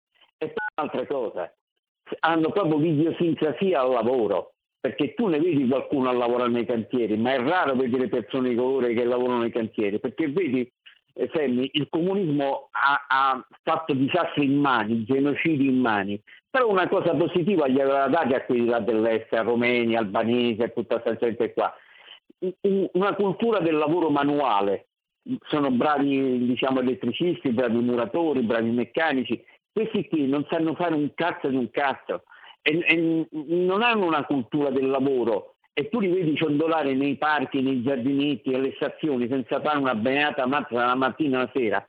Inutili. Quindi qual è questa manodopera specializzata che ci dovrebbe venire? Tutta una marea di cazzate su cazzate per far incassare le cooperative rosse e diciamo anche la Chiesa Cattolica che con la Caritas si guadagna con questi qua. Grazie, grazie, grazie. Una parte decisamente veritiera è la chiacchierata del nostro ascoltatore. Eh, a me che spaventano sono soprattutto i clandestini, ecco, poi eh, molti di questi sicuramente lavorano, cerco, cercano di lavorare, ma poi il lavoro non lo trovano e, e se non hanno comunque un permesso di soggiorno è anche difficile trovare un lavoro se non in estremo nero e ciondolano appunto sotto casa nostra e alla fine che cominciano a fare? A spacciare droga e alla fine cedono agli istinti primordiali della giungla e non solo della giungla, istinti magari che abbiamo un po' tutti, ma sai, abbiamo imparato a sopirli eh? e quindi rubano, picchiano, violentano ammazzano. Questo è un problema soprattutto per chi è in clandestinità e non ha assolutamente nulla da perdere. Poi ci sono i minorenni mm, che eh, crescono in fretta e che insegnano ai nostri figli come si vive nella giungla di Milano e delle grandi città. Un grosso, grosso problema che non so se si possa risolvere con eh, pene più pesanti o con leggi più pesanti, semplicemente bisogna cominciare a sbarazzarsene di queste persone, in senso buono, of course, rimandandoli nel loro paese.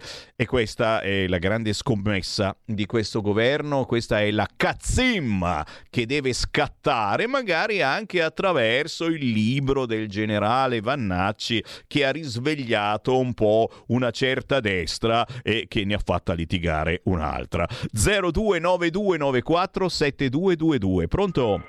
Ciao Sammy, sono Marco Mantova. Un Buongiorno. accenno alla telefonata precedente e poi una considerazione. Prego. Allora, purtroppo c'è anche un altro fattore africano, e questo lo dice la dottoressa Anna Bono, che noi conosciamo bene, che in molti di quei paesi c'è un'usanza che chi fa, tra virgolette, carriera, deve poi mantenere tutta, tutti gli altri, anche quelli che non fanno niente. E quindi questo scoraggia molti africani effettivamente a darsi da fare e, tra virgolette, fare carriera.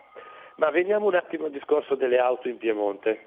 Purtroppo, io l'avevo detto alcuni giorni fa, anche una parte del centrodestra italiano è sensibile a queste cose che arrivano dall'Europa. E rendiamoci conto che l'Europa ha un progetto, quello di eliminare il maggior numero di auto, di praticamente ridurre la mobilità diffusa e questo vale anche per le case. Praticamente sta cercando di eh, fare in modo che in Italia, dove c'è l'80% delle persone che ha la casa, la gente distru- eh, si liberi della casa e che magari vada in mano a delle grandi corporation che poi fanno come in Germania, come in Francia, come in altri paesi anche scandinavi, dove gestiscono migliaia e migliaia di appartamenti e li mettono in affitto. Allora, o noi del centrodestra, quando nostro, i nostri partiti fanno una puttanata del genere, ci scuotiamo e glielo facciamo notare, o altrimenti finiremo per fare delle cose di sinistra. È molto semplice. Ciao, grazie Sammy. Eh sì, sempre la proprietà di rovinare la giornata questo ascoltatore, ma tutto vero, un centrodestra che fa cose di sinistra. Mi viene davvero da vomitare e me ne viene ancora di più leggendo in questo momento l'ultima ora di Repubblica. Due tredicenni violentate da sei ragazzi nel Parco Verde di Caivano. Il Corriere l'ha già messo in pagina. Caivano, Napoli, due cugine di 13 anni violentate da un gruppo di adolescenti, coinvolti sei ragazzi. Le ragazzine sarebbero state portate in un capannone con l'inganno, fermato l'unico maggiorenne del gruppo. Pistolini che fanno ste cazzate. 029294 7222. Pronto? Linea caduta, ne prendiamo un'altra al volo, il più veloce ci può chiamare. 0292947222 mentre Daniele ci scrive il move è una cagata pazzesca, essendo possessore di Euro 3 Diesel l'ho installato inizio 2023 e sono più le volte che non funziona che le volte che comunica dati. Saluti Daniele, ovviamente mi è costato un pieno. Whatsapp al 346 642 7756 appena appena sarà adulta mi sa tanto che vedremo la figlia Ginevra al Ministero della Gioventù. Scherza qualcuno parlando naturalmente degli affari in famiglia di Fratelli d'Italia. Un messaggio audio. Chi parla mai? Sentiamo. Alessandro Firenze. E niente, io penso che l'olobicida si riferisse più che altro alla qualità del, del mangiare, perché io abito prime colline di Firenze sono, e qui ci sono tanti orti gestiti da anziani che un po' lo fanno anche, e non solo anziani, un po' lo fanno per passare il tempo, ma anche perché con la pensione miserissima che hanno danno un aiuto economico alla famiglia. E ragazzi, non c'è paragone fra un pomodoro, il sapore di un pomodoro fatto, coltivato in un orto e uno di quelli che si compra nella grande distribuzione. Io si riferisse a questo. Ciao a tutti. Parole sante con un saluto a Luca Zaia che ha sempre propagandato il ritorno all'agricoltura. Oh, eh, non so se ci è saltato il centralino, ma in questo momento le nostre linee sono libere. Provate, e eh, soprattutto voi che trovate sempre occupato, sentite sempre la musichetta, Sammy Varin che suona la chitarrina, provate 0292 94 7222 per entrare in diretta e senza filtro su Radio Libertà. Ma ogni siciliano che vive in Italia porta un forte contributo allo sviluppo. C'è Maurizio che ride sulla nostra pubblicità. Ci mancherebbe altro. È chiaro che bisogna rispettare le regole e se vai in tre in motorino sei un pirla. Altra chiamata? No, altro WhatsApp 346 642 7756. Buongiorno Sammy, buongiorno a tutti i radioascoltatori. Quando è iniziata la pandemia Covid, sui giornali è apparsa una notizia, un titolo, l'Italia sarà sede di un esperimento sociale. L'esperimento sociale l'abbiamo visto, c'è stato il Green Pass, ci sono state limitazioni, eccetera. Io ho la vaga eh, impressione che questo esperimento sociale stia continuando, limitiamo l'uso delle macchine, eh, trasformiamo le case in eh, qualcosa che insomma ci stanno portando verso la povertà. Poi un'ultima considerazione, i poveri mangiano meglio dei ricchi, sì, i poveri mangiano forse e quando, giusto per citare il Manzoni, e grazie a Giulio che è in arca che ci fa conoscere questa bellissima opera, qualcuno ha difficoltà di, a mettere insieme il pranzo con la cena, per cui lei per favore almeno il rispetto per le persone che sono in difficoltà. Ciao Giovanni da Bergamo. Ciao Giovanni e riprenderemo eh, questa frase eh, del importante rappresentante di Fratelli d'Italia che era già incappato in qualche problemino parlando di sostituzione etnica. Fabio da Crema, bisogna vincere, vinceremo. Anche Renzo Arbor, eh, anche Renzo Arbor la cantava, sì, in in eh, Qui la vita è tutto un quiz, no? Probabilmente nel suo caso per il PD non è un problema, forse non se ne sono ancora accorti. Ancora WhatsApp al 346 642 7756. A proposito, leggevamo prima il quotidiano La Verità, ma anche mm, chi eh, ci ascolta e pensa ancora al Covid o pensa ai controlli, appunto, che qualcuno vorrebbe fare, inserire nella nostra vita di tutti i giorni, guarda qua, guarda qua cosa si scrive su QN.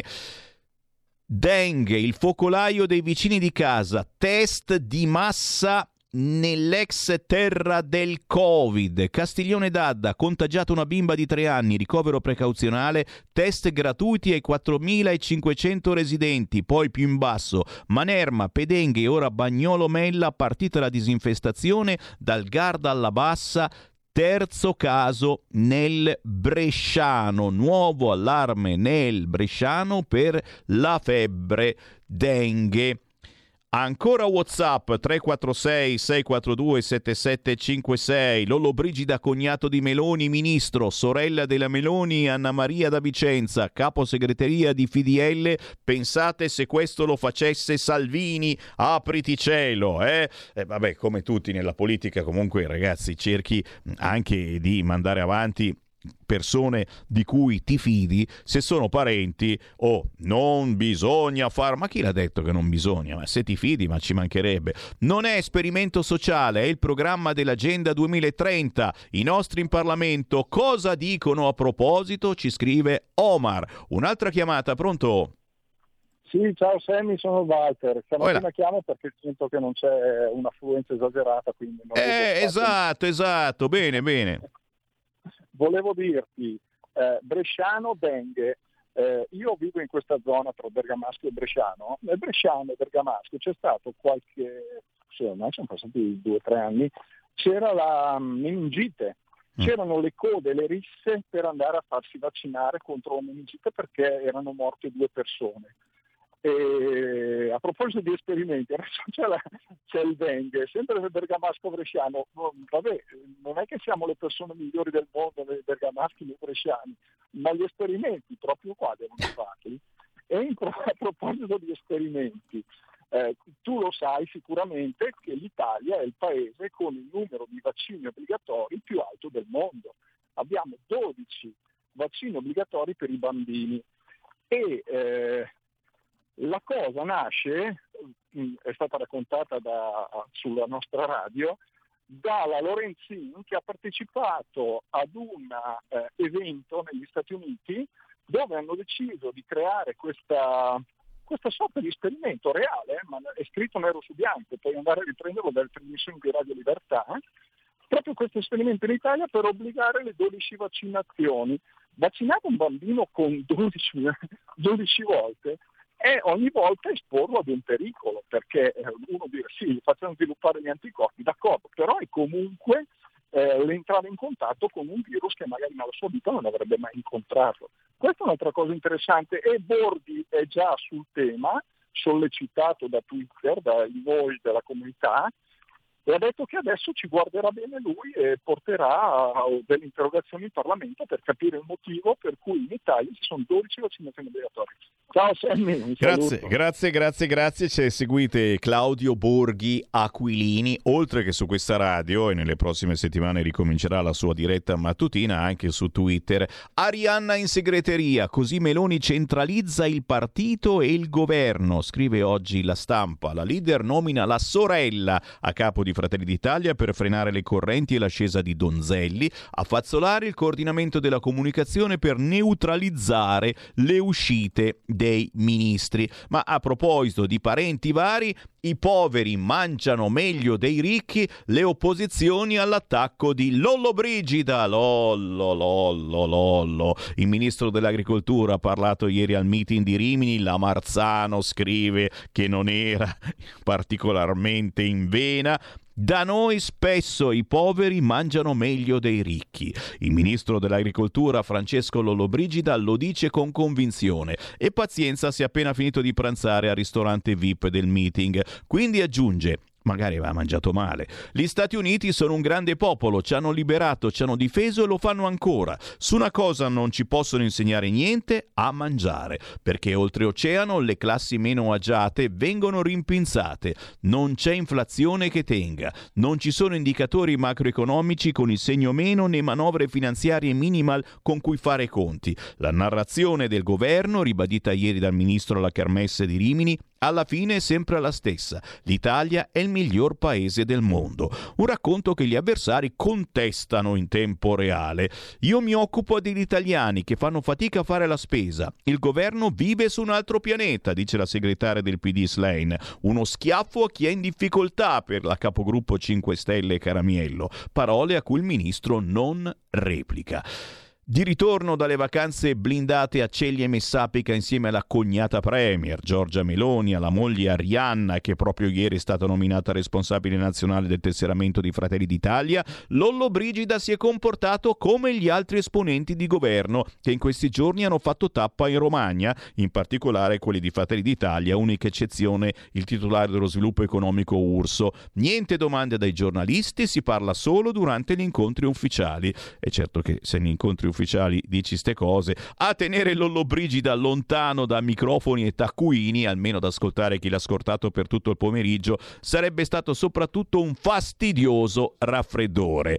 E allora bisogna scusarlo, Lollobrigida aveva il raffreddore.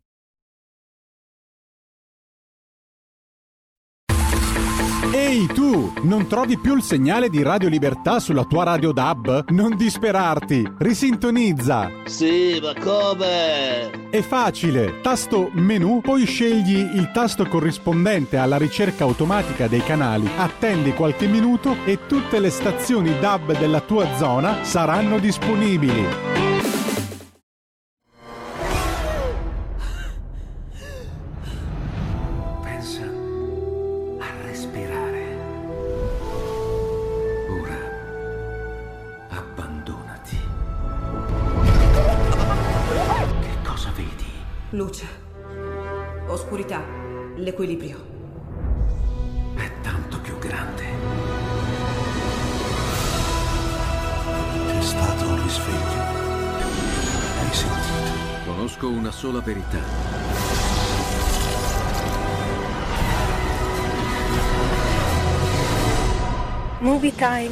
Fa entrare nel vivo del cinema, ti fa sentire come se fossi tu il protagonista del grande schermo.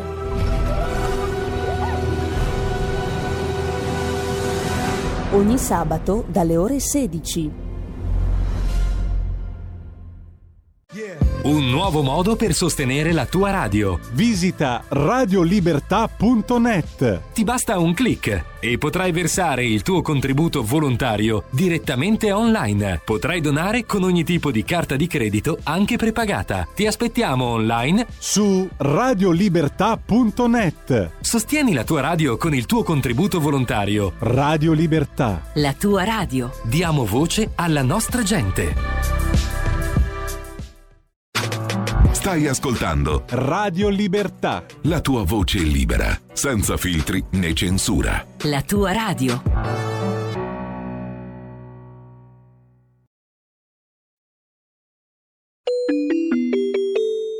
Qui Parlamento. Gusmeroli ne ha facoltà. Grazie Presidente, onorevoli colleghe e colleghi.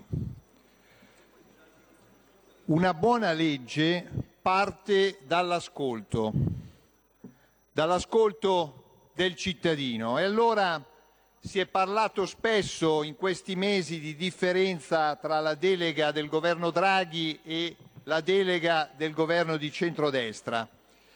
Ebbene, la delega del governo Draghi non ha ascoltato il Parlamento. Tant'è vero, tant'è vero che la Lega in Consiglio dei Ministri non l'ha votata. E perché non l'ha votata? Non l'ha votata perché questo Parlamento ha fatto sei mesi di indagine conoscitiva e da quell'indagine conoscitiva è venuta fuori una delega del governo Draghi completamente diversa.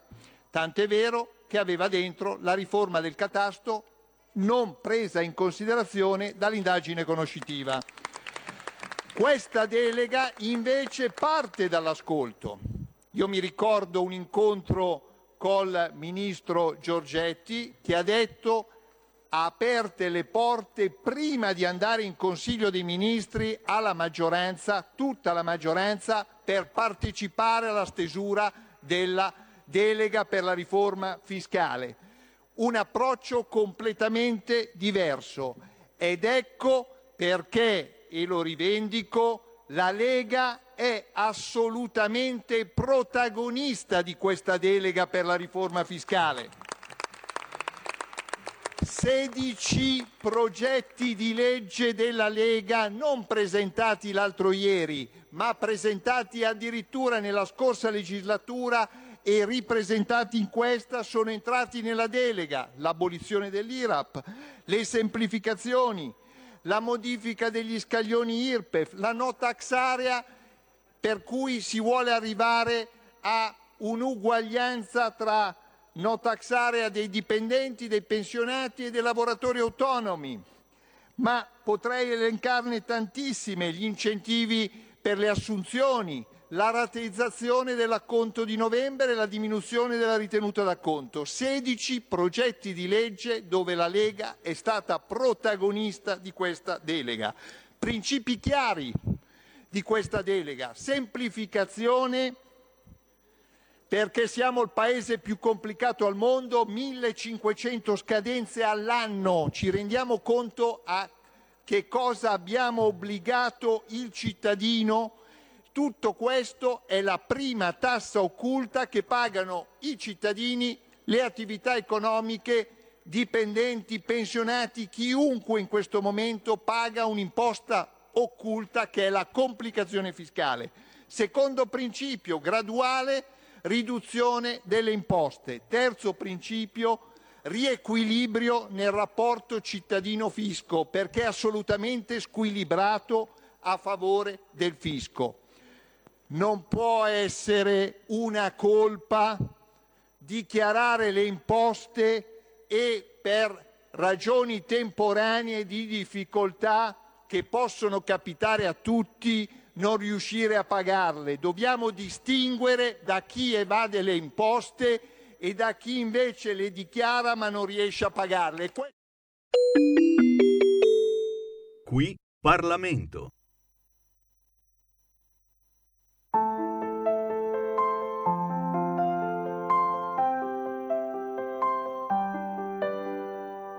Che se tu fossi un cactus ed io un palloncino lo stesso ti abbraccerei, appiccicata a te, al tuo cammino con te camminerei.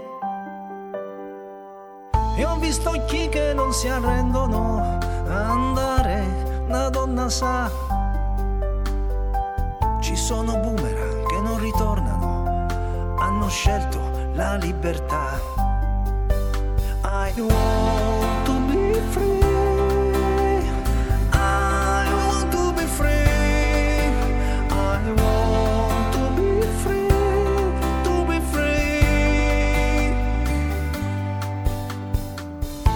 Rimpiangerla quando non c'è, come un amore, come un ame. Non ha certezze non ha dogmi, ma slanci abusi, errori e dubbi. E siamo simili, che siamo uguali, e basta il cielo che ci perdoni. Quante ferite, quanti giorni ciechi, comunque vedi che stiamo in piedi.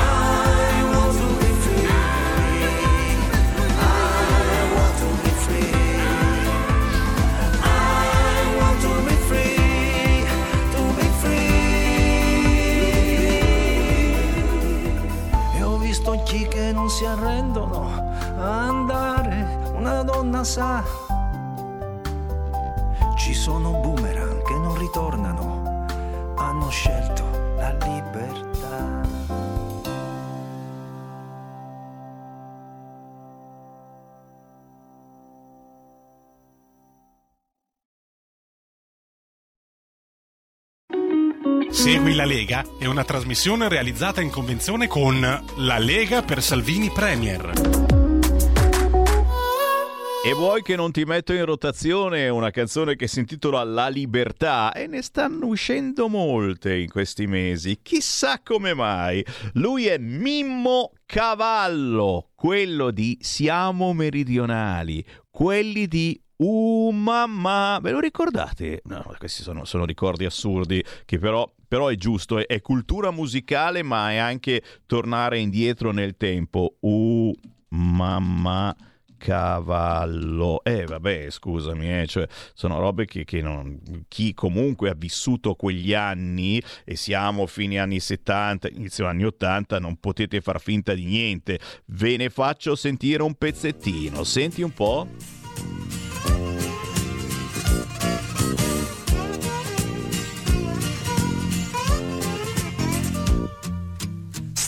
Già arrivando, uh mamma, non è vero niente figlio mio, non ti agitare, eppure sento che sparano,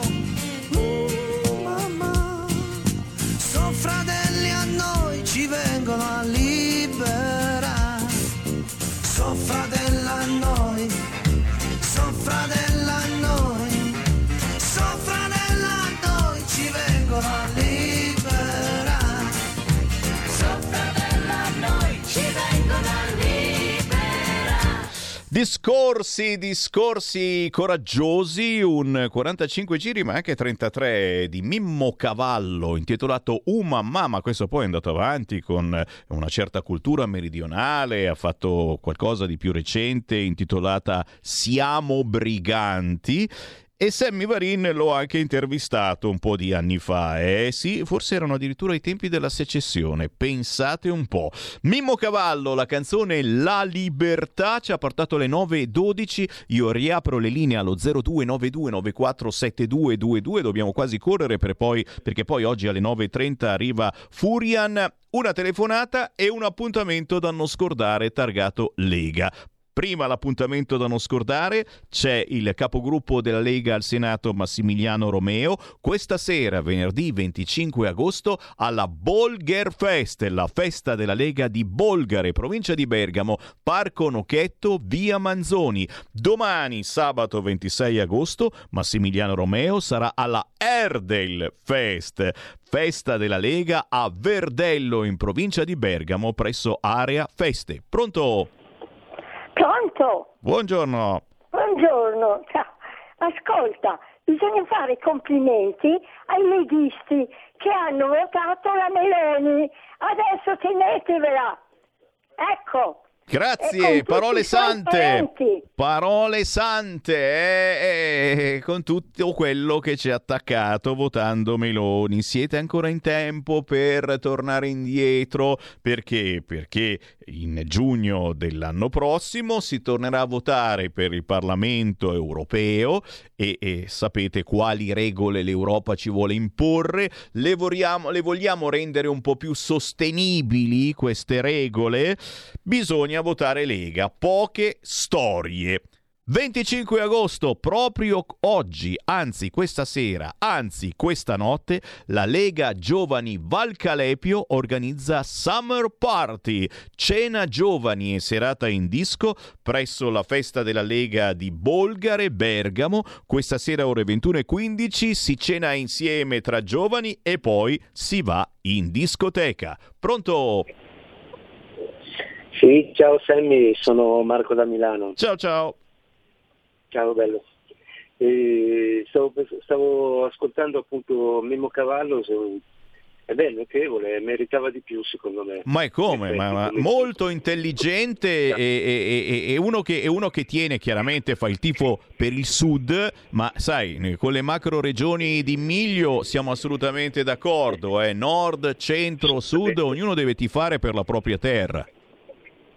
Sì, sì. Poi notavo, notavo che deve essere un grande ammiratore perché eh, è in mezzo tra eh, come stile tra Battisti e come si dice e Lucio Galla, no? praticamente, come, come modo di, vero, di- di impostazione. cose, no? Comunque invece mi stavo chiedendo, parlando di cose serie, no? se prima stavi leggendo Novella 2000 o qualcosa del genere. Sì, sì, era novella Manu, 2000. E Lollo Brigida ha detto questo e ha fatto quest'altro e la Meloni ha messo quella lì e quell'altra e la Madonna. Cioè sono veramente alla frutta comunque perché per arrivare a, e- e- a esibire un'incoerenza simile di- del tipo eh, sono sempre stati i sinistri per, per l'accoglienza indiscriminata, no? oggi eh, hanno anche il coraggio di contestare la Meloni perché non ha fatto il blocco navale. Cioè ti rendi conto? Siamo a questi livelli, siamo, no? Per cui eh, possiamo stare in una botte di ferro secondo me. Ok? Ti saluto Sammy, ciao. Grazie caro, è vero che la sinistra continua a fare la maestrina in questo senso, ormai non si può più dire niente, qualunque virgola viene riletta dalla sinistra come un errore. Alessandra Locatelli, ministro per le disabilità, domani 26 agosto sarà alla festa di Bolgare in provincia di Bergamo, domenica 27 agosto a Bolgare arriva Roberto Calderoli, ministro per gli affari regionali e le autonomie. Domenica 27 agosto alla festa della Lega di Bolgare in provincia di Bergamo arriva Davide Caparini, grandissimo consigliere regionale. Silvia Sardone la stessa sera, domenica 27 agosto, festa della Lega di Bolgare, provincia di Bergamo. Domenica 27 agosto arriva anche Rebecca Frassini, parlamentare della Lega. Puro territorio. 0292947222. Pronto? Pronto Sammy, Buon- buongiorno Paolo da Treviso. Buona, buona, buona. Ascolta, volevo dirti che l'altro giorno hai fatto sentire Sergio Borsato Sì? E vorrei che lo mettessi di più perché ci risveglia un po' i nostri bei tempi andati. E come no, ma volentieri, anzi, anzi cerca di seguirmi perché lo passo non solo, e questa settimana ho fatto rassegna stampa, ma lo passo nella mia trasmissione ufficiale dalle 13 alle 15 il pomeriggio e poi va in replica la mattina prestissimo dalle 5 e mezza alle 7 e mezza. Sergio Borsato, lo dico per te, per tutti i vecchi leghisti e fan di Borsato, è appena uscito con questo nuovo album, lo dovete cercare su YouTube, è veramente bello e ci sono delle canzoni che ci rappresentano non poco, capito? Sì, sì, ci risveglia quello che abbiamo dentro che è tutto assopito. È vero. Grazie, grazie Eh, caro per averlo ricordato. Festa della Lega a Monza, o meglio a Brugherio, che comunque è a due passi da Monza, è la festa provinciale Monza-Brianza. 31 agosto, 1, 2, 3 settembre, 7, 8, 9, 10 settembre, appuntamento a Brugherio, area feste, via Aldo Moro. Vedi, siete appena tornate dalle vacanze, guarda quanti festoni che arrivano. Pronto? Pronto? Buongiorno. Buongiorno. Io volevo dire, sono della Lega. Il 9 settembre c'è la festa della Lega al piano della Regina, c'è la polenta. Quale giorno? 9 settembre, 9 sabato. 9 sabato 9 settembre, Pian della Regina, festa della Lega e qui siamo al massimo della E tradizione. per favore, per favore ditelo, fate un po' di chiedo Grazie.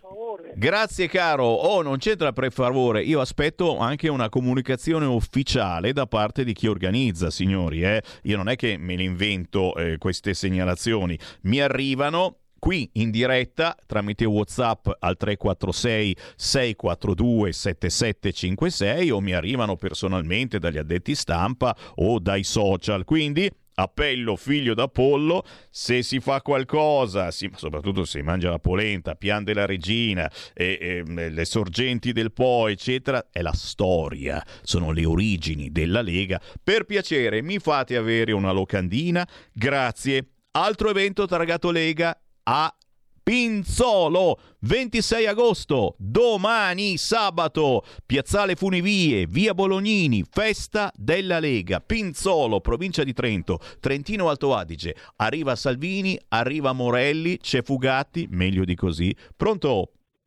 Pronto? Ciao Sammy. Quella, quella. Sono Leandro da Varese. Ciao, Senti, ti sto ascoltando con tanto interesse e tanto piacere. sei gentile. Senti una, una cosa simpatica, ma la, la- la Meloni sta tirando dentro qualcuno assieme. Però io dico una cosa, preferisco avere un, un familiare, un conoscente in un, porto- un posto particolare di cui posso sentire e fare, non mi metto lì una, una vipera vicino che poi quella mi, mi- mi sorride e poi mi- mi becca. Io avevo un'attività, ma ho sempre tenuto da conto l'idea dei miei figli, dei miei, miei collaboratori più, più fidati, anche se erano parenti, anzi non importa, ma va benissimo così. Non ti porto uno che non è mio parente, è grande, grande, e poi fa delle stronzate una peggio dell'altra. Quindi lasciamo che faccia la cosa come pensa che sia. È stata votata, chi l'ha votata è, contento, basta, fine del discorso. E mi auguro solo che è capace di prendere per le orecchie qualche parente che non va per la strada giusta. Ti ringrazio. bravo, bravo. Perché lavorare con i parenti c'è il pro e c'è il contro. eh. Ci sono religioni diverse. Chi mai lavorerebbe con un fratello o con un padre e chi invece giustamente, soprattutto quando c'è eh, bisogno di una responsabilità, eh, beh, insomma, cosa c'è di meglio, soprattutto se un parente ha la passione per la politica e cavolo. Poi ci sono stati gli errori, eh, sicuramente, anche all'interno della Lega. Lo salutiamo chiaramente, il figlio del Bossi, il grande Trota, eh, ci mancherebbe altro, errori si fa per dire, quando si è giovani è, è normale sbagliare. Spiedo Padano, questo vi mancava, siete appena tornati dalle vacanze, sappiate che non questa domenica, la prossima, il 3 di settembre, siamo tutti a pranzo come ogni anno a Rovato in provincia di Brescia. C'è lo Spiedo Bresciano, che è una storica cosa luculliana della zona di Brescia. Noi lo chiamiamo Spiedo Padano perché è un ritrovo di leghisti, anche quelli della prima ora. Rovato Brescia presso il Foro Boario zona Mercato. Tra i tanti che partecipano all'evento c'è anche un certo Sammy Varin, non so se lo conoscete. Chiaramente e sarà una piccola pontida perché ci saranno senatori, deputati della Lega, ci saranno consiglieri comunali, sindaci, assessori del territorio, ma soprattutto ci saranno tantissimi che magari per i motivi più vari e variegati non riescono a partecipare al grande evento annuale, la Pontida di domenica 17 settembre sul Sacro Pratone in provincia di Bergamo. Se non doveste riuscire ad arrivare a Pontida, soprattutto eh, per la confusione, il traffico che ci sarà per arrivare a Pontida, arrivano da tutta Italia quel giorno. Seguite me. Domenica 3 settembre ci ritroviamo a pranzo a mezzogiorno alla festa della Lega di Rovato in provincia di Brescia, Foro Boario, zona mercato. Siamo sotto una gigantesca tettoia, quindi se c'è il sole frega niente, se piove ancora meglio, siamo sotto il tetto all'aperto, quindi nessun problema di clima. L'unico problema è che dovete prenotare qualche giorno prima perché eh, rischiate di non trovare posto. Cosa si fa? Si chiama questo numero, anche oggi, 338 31 48 110 338 31 48 110 e prenotate il vostro spiedo. 25 euro gli adulti, i bambini non pagano. Pronto? Sì, buongiorno, da Udine qua Fabio. Uela, uela.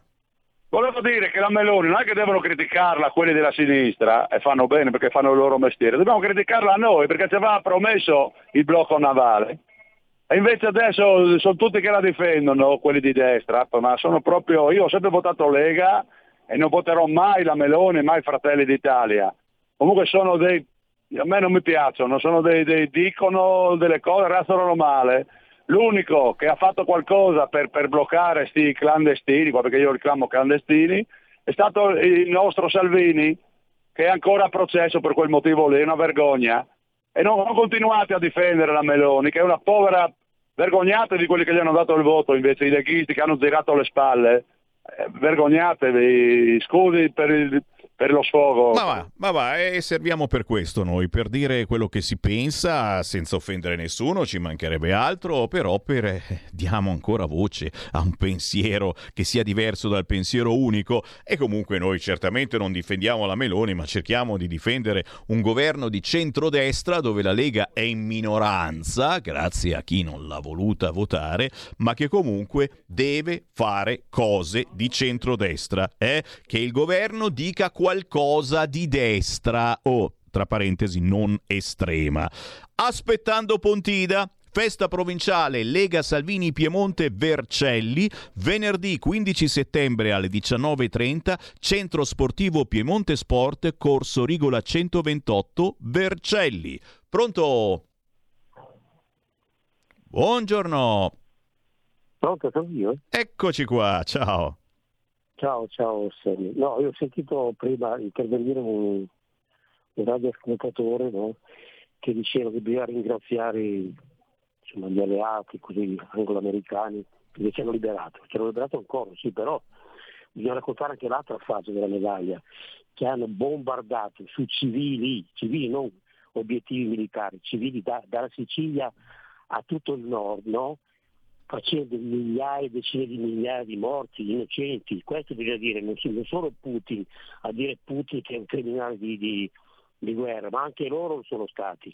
Va bene, e la Israele e tutta la sinistra dovrebbero intervenire quando i, gli immigrati, visto che sono loro protetti, no? a intervenire e dire qualcosa, qualcosa quando commettono gravissimi, gravissimi eh, reati, no? E invece mai, mai, stare in silenzio, in silenzio.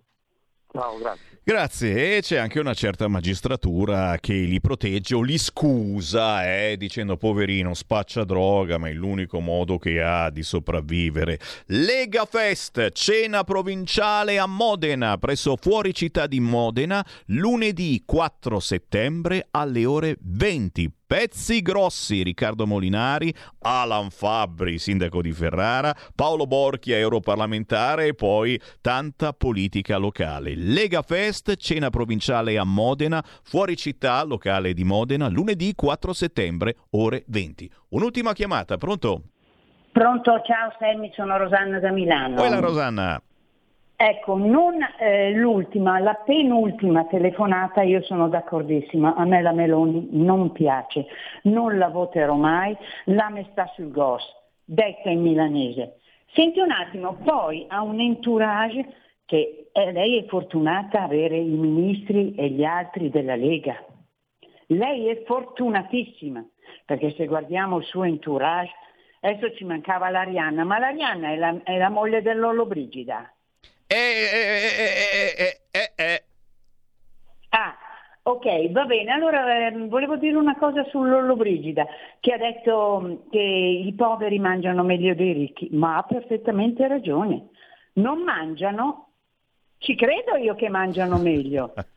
Saluto. Ciao. Grazie, grazie, grazie. Grazie naturalmente a voi per eh, la grande partecipazione, per tutti quelli che ci sbirciano anche su Facebook, sul canale di Lega Salvini Premier, sul 252 del televisore, con la Radio DAB. Grazie, grazie, grazie da parte di Sammy Varin che ha condotto questa settimana di rassegna stampa. Dalla prossima settimana torna tutto un po' più normale siamo ancora in regime di semiferie, ma insomma le ferie stanno finendo insieme all'estate. Tra pochi minuti arriva Furian e chiaramente le linee si riaprono allo 0292 94 7222 ma questo pomeriggio io torno in onda come ogni giorno storicamente la mia trasmissione ufficiale è dalle 13 alle 15, poi vado in replica la mattina all'alba, dalle 5 e mezza alle 7 e mezza del mattino c'è di nuovo in onda Sammy Varin. Oggi avremo un artista indipendente in studio, Tamara Ventura alle ore 13, ma poi naturalmente la controinformazione con la mm, come si può dire, la notizia brutta o bella del momento, abbiamo sempre le agenzie aperte, ma certamente i nostri ospiti non mancherà Claudia Soldani, commentatrice di leggifuoco.it, Matteo Orlando che oggi rappresenterà il sito informazionecattolica.it, ma arriva anche Giuseppe Brienza e Gianluca Felice per parlarci di musica cristiana, di Christian Music che esiste, ma guarda un po', nessuno la trasmette. Segui la Lega è una trasmissione realizzata in convenzione con La Lega per Salvini Premier.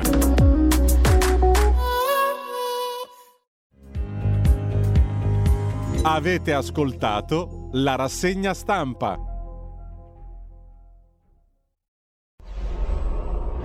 Radio Libertà. Veniamo da una lunga storia e andiamo incontro al futuro con spirito libero per ascoltare tutti e per dare voce a tutti.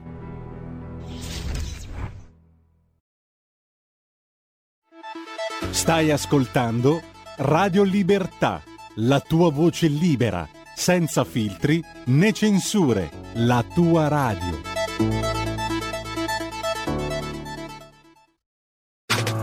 Stai ascoltando Radio Libertà. La tua voce libera, senza filtri né censura. La tua radio.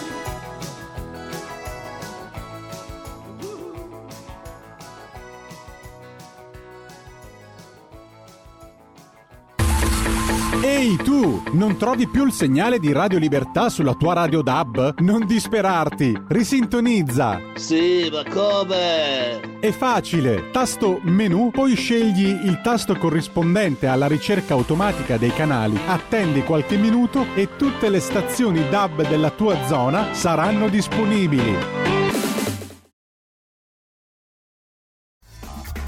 Va ora in onda Filo diretto.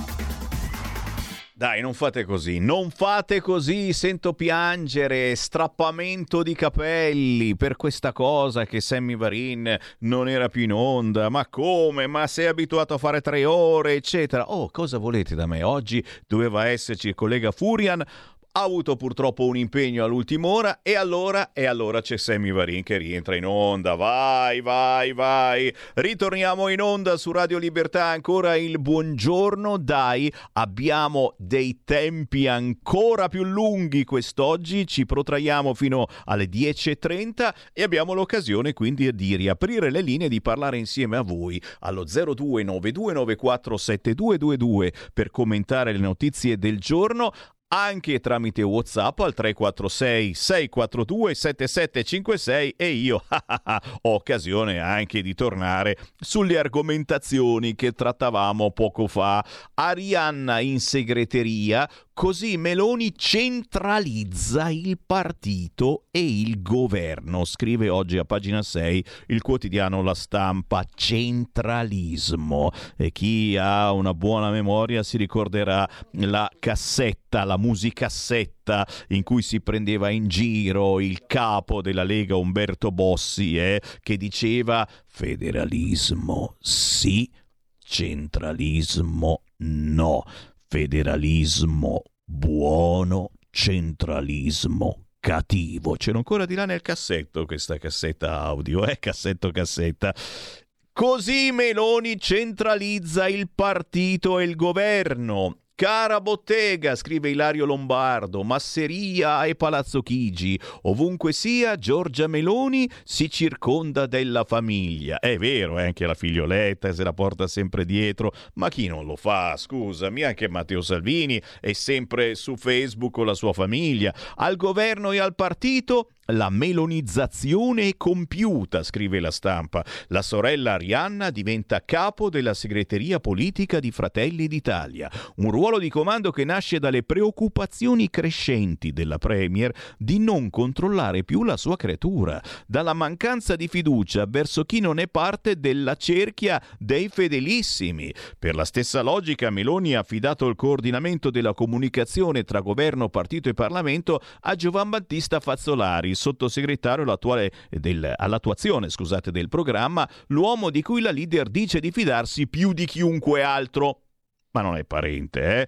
Sono le ultime ore di vacanza, bla bla bla bla bla e qui vabbè. Poi c'è l'editoriale di Marcello Sorgi che dice il ritorno della gestione familista e ve lo leggo tra poco. Sentiamo qualche voce allo 029294 7222. Pronto?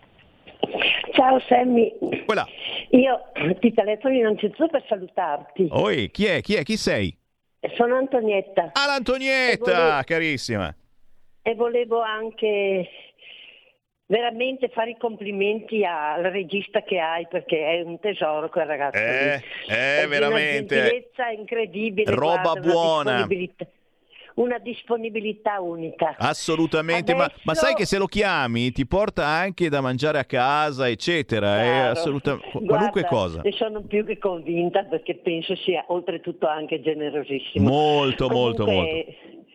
Eh, volevo dirti che adesso mi accingo a leggere il libro che mi è arrivato ieri, Il mondo al, al contrario. L'ho già sentito sto libro, eh? è vero. Mi è arrivato tramite Amazon. Ah sì, ma è sì. arrivato ieri e, adesso incomincio a leggerlo. Senti, è mi, abbastanza... mi, de- mi devi è promettere... abbastanza grosso, eh. Sì, è grossino, però ti dico, i capitoletti vanno via che è un piacere. Mi devi promettere una cosa, Antonietta, però, che poi magari eh, nella prossima settimana o quando sei comoda, sai che io sarò in onda dalle 13 alle 15, cerca di chiamarmi e mi fai un tuo commento magari eh, sulle cose che più condividi, ma sicuramente ci saranno delle cose anche che ti sembrano un po' esagerate e che non condividi proprio. Così lo, lo spieghiamo ai nostri ascoltatori. Sì, sì, guarda, sono veramente curiosa di, di, di apprendere insomma, quanto ha scritto questo generale. E inizia qua, eh, strani questi italiani, sono così pignoli che in ogni, in ogni problema cercano il pelo nell'uovo e quando l'hanno trovato gettano l'uovo e si mangiano il pelo. È bella sta, sta, battuta. Grazie Pronto? cara, grazie Antonietta, grazie. E chiaramente siete in tantissimi ad aver ordinato il libro eh, di Vannacci, io mh, vi ho consigliato di non comprarlo perché dice delle cose assolutamente ovvie, robe che chi ascolta questa radio ma anche la vecchia Radio Padania noi abbiamo sempre detto, è chiaro che determinate cose oggigiorno non si può più dirle come un tempo e a volte non bisogna più neanche pensarle perché se le pensi eh, c'è qualcuno che ti fa sentire in colpa 029294 7222 pronto? Pronto, sì, sono, sono sempre Graziano. Quella. Senti, riferimento alla, che voglia la castrazione chimica, la Lega, eccetera, tu- pensa se i fratelli d'Italia accettano questa cosa? Il primo, eh, il primo eventualmente a essere castrato è il figlio, è il figlio di La Russa. Eh, non lo so io. E, e altre cose, beh, que- questa lasciamo perdere, va, che poi una banalità, ci sono altre cose più serie. E quindi eh, la- e poi un'altra cosa, quello, quello che facevo il, riferimento, ma, ma io dico, ma anche quel presidente della regione, della regione Piemonte, ma a uno che ha la testa oppure ha la testa dove per aria? Ma io si rende conto le persone che magari che hanno dei problemi, cioè che non possono comprare la macchina e devono andare al lavoro. Ma pensa che poi è euro 5, non è euro, euro 2. Ma io dico, ma prima di dire certe cose, già, già Salvini, già Salvini da quello che era, eccetera, con quelle 4-5 puttanate che ha fatto, e visto come si è ridotto. Adesso sembra che comincia a fare eh, un po' un pochino la persona seria. Penso, speriamo che sia così.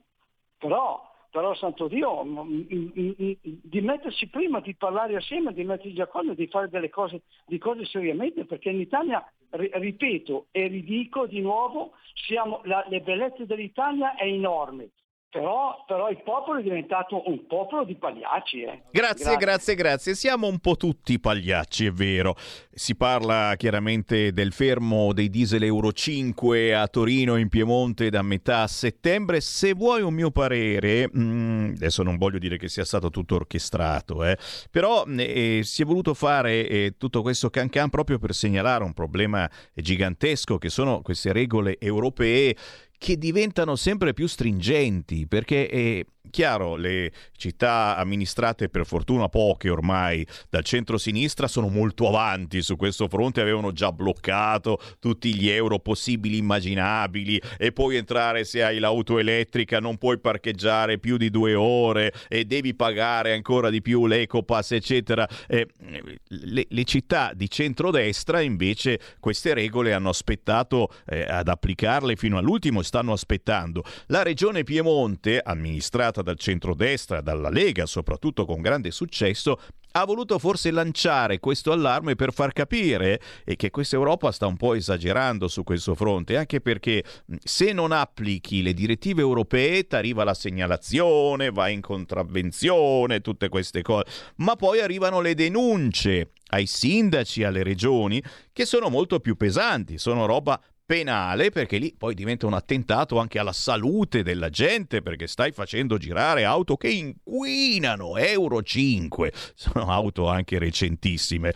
Per cui mi viene anche in mente nella mia pazzia politica che ci sia stato anche un segnale importante e che abbia voluto lanciare la politica in questo caso Matteo Salvini che è subito intervenuto dicendo no qui bisogna fare qualcosa Cosa non si sa perché stiamo parlando di Europa. Eh, una cosa che sicuramente si può fare è andare a votare giugno dell'anno prossimo quando ci saranno le elezioni europee per rifare, rifondare il Parlamento europeo e di logica anche la Commissione europea. Questa è la prima cosa da fare, andare a votare e chiaramente votare dalla parte giusta. Ma vedremo se si può fare anche qualcosa prima. Pronto? Buongiorno Semmi. Voilà. Sono Vittorio da Palermo. E ben ritrovato. Noi almeno non ci sentiamo da otto mesi, minimo. Io Ma io ti sento, eh, ti sento ogni tanto far capolino tra gli ascoltatori e mi fa No, sempre di tutto piacere. sì, io sono, sono ricoverato, sto facendo riabilitazione in ospedale cari. Oh, Quindi, però, cavolo, co- nonostante questo io sento sempre la radio. Come Io ti stai? voglio- Come dai- stai? i- No, mi sto riabilitando, ancora non muoio, ancora, ancora posso votare. Ah, no, no, io, ma- quello che dici tu lo dico io a Palermo. L'importante Dico, è che ci no, siamo. Forziamo e diamo il voto per mandare più onorevoli a- al Parlamento, in maniera da invertire il centro-sinistra al Parlamento. Là, se noi non vinciamo quella battaglia, l'inversione del, del, del centro-destra. È Allora vero. io ti volevo solo rubare, se me lo consenti, 60 secondi. Me lo dai questo? Eh, come no, anche di più. Ti ringrazio, sei, sei sempre affettuoso. Appena venga a Milano ti vengo a bussare. Mhm. Senti, allora, la prima è Baghdad, faccio pubblicità, Baghdad, ribellione ad un generale. Là tu trovi in quel libro, che quando c'è pure l'occupazione dei nostri italiani che sono andati con gli americani a- nell'Iraq, hanno usato le munizioni alleggerite, l'uranio alleggerito, cancro nelle mani. E, e han- quando è ritornato lui si è ribellato, ha fatto la denuncia, là c'è scritto tutto e ha fatto ribellare il suo battaglione e hanno fatto la causa di servizio e gliel'hanno riconosciuto. Ci sono quelle che hanno fatto causa di servizio. Quindi inutile si, si nascondono, che chi te dice il libro scandalo che tu hai visto, scandalizzo, è la verità. Ora li mandiamo in Ucraina e in Russia, tanto possono morire. questi. Uno. Due, per quanto riguarda la, la cosa assistita, come si chiama? La Procreazione. castrazione, eh, allora, io ti dico una cosa, io scriverò eh, nella pagina di Salvini perché io condivido tutta la Lega, anzi sono uno che sono 100% da quando c'era Lega Nord e ti ricordi questo, quando c'era cosa, perché vedevo i bilanci, cioè, le proposte andavano sempre bene, qua magari in Sicilia dicevo, "Ma che sono non dice così, così." io ho sempre condiviso con gli- e come c'è una certa cultura e seguo bene la politica, io devo dire subito una cosa, la Cassazione, questo di qua, si è tentata, solo che i cicali, que- quei mascazzoni di là, che la base non se ne può andare perché c'è CGR, ci sono i verdi, ci sono gli ambientalisti e questo non scompareranno perché sono i famiglie che ci lavorano, quindi non possiamo sperare, quello, la base ce l'avranno sempre. E allora, per quanto riguarda la recensione, ci sono le leggi. E allora, quando, vanno, quando hanno seviziato i bambini, i preti, tu- e tu lo sai, non c'è bisogno, in Italia lo sanno tutti, è- quello è, è purtroppo è un discorso fisico di, ah, di. Questi quando vanno in galera c'è noi cinque anni, eh, non- appena escono possono stare un anno due anni come la do e ritornano su quel reato che è gravissimo su quei bambini. Bene, ci fanno la proposta, attualmente ci fanno la proposta, se sono disponibili a farci queste edizioni, in modo che non sentono più niente e sono in no e non rovinano i tuoi figli, i miei figli, i figli degli altri, giusto? Vabbè, non lo fanno e, e si tengono anni. Poi ne esce risolto. Quello è fatto grave. Su quelle le truppe, quelle di Palermo, di quel cretino, a Braga, perché Palermo ci doveva essere pure, c'erano tutta Italia, qua non vengono a fare queste deficienze. Vabbè, questi qua proporre una cosa di chissà al Parlamento e ai nostri onorevoli e secondo me la cosa è più vedrai come strumenteranno la situazione. Là si deve battere obbligatoriamente, su quella sezione aumentano i, i peli. Questo per quanto riguarda. Per quanto riguarda l'emigrazione, dobbiamo sapere, io mi faccio la lezione, non te, se- se- dobbiamo sapere che quando lo mettono per espo- es- espellere i clandestini con sono rifugiati politici, cioè, prima ci vuole la magistratura. La magistratura si tira anni, anni.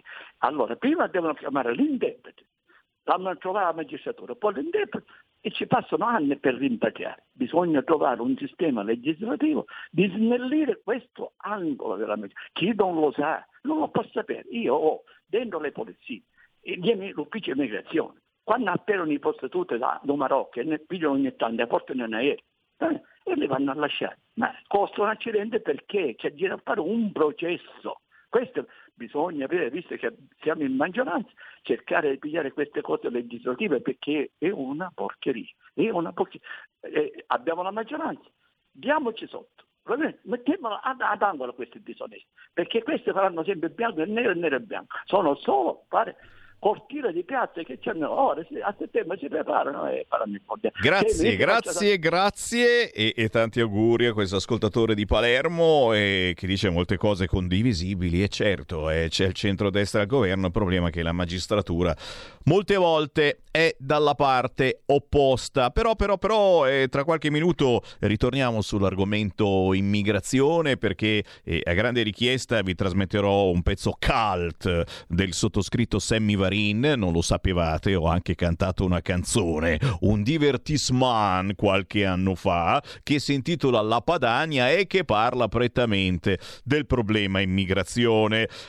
Marco Diagrate, mi sono fatto una sparata di tutte le ore che hai fatto questa settimana e mi sento meglio. Oh, meno male, si sente meglio. Sì, lo ricordiamo, ovvio, ho tenuto compagnia anche in rassegna stampa dalle 7.30 alle 10.30, solo per questa settimana, poi dalla prossima ricomincio dalle 13 alle 15. Ancora WhatsApp 346 642 7756.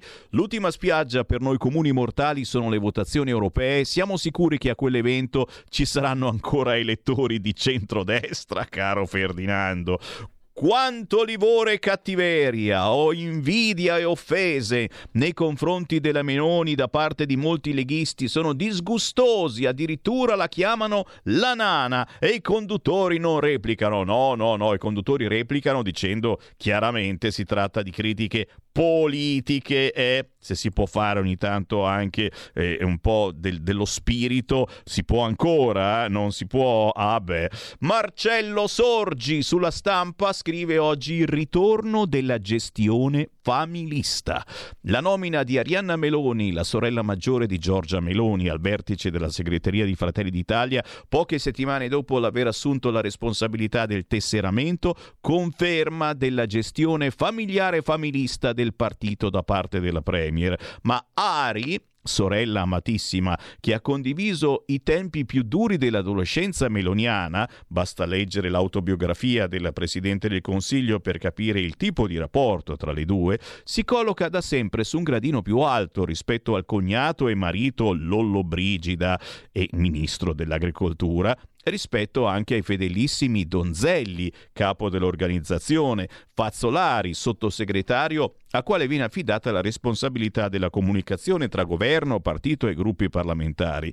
In un partito e un governo lideristici come più di tanti come li avevano preceduti, la scelta di una diversa articolazione attorno al capo o alla capa che mantiene il suo carisma potrebbe avere una spiegazione legata al peso della responsabilità di governo e alla necessità di tenere alto il livello della propaganda in vista dell'appuntamento delle europee l'anno prossimo. Ora è chiaro che quando Arianna parlerà e dirà cose che magari in certi momenti Giorgia non potrà dire, sarà come se la Premier si sdoppiasse, avremmo due meloni in tutti i sensi e lo stesso, con qualche cautela in più, varrà per Fazzolari, che rispetto al prudente suo pari grado mantovano si è già distinto per dure polemiche con la Banca d'Italia e con la magistratura. Di Donzelli si sa già che è uno specialista per conto della leader delle classiche uscite a favore e contro. Basti qui ricordare la correzione adottata sul caso Vannacci rispetto alla linea tenuta da Crosetto, salvando formalmente la legittimità dell'intervento del ministro,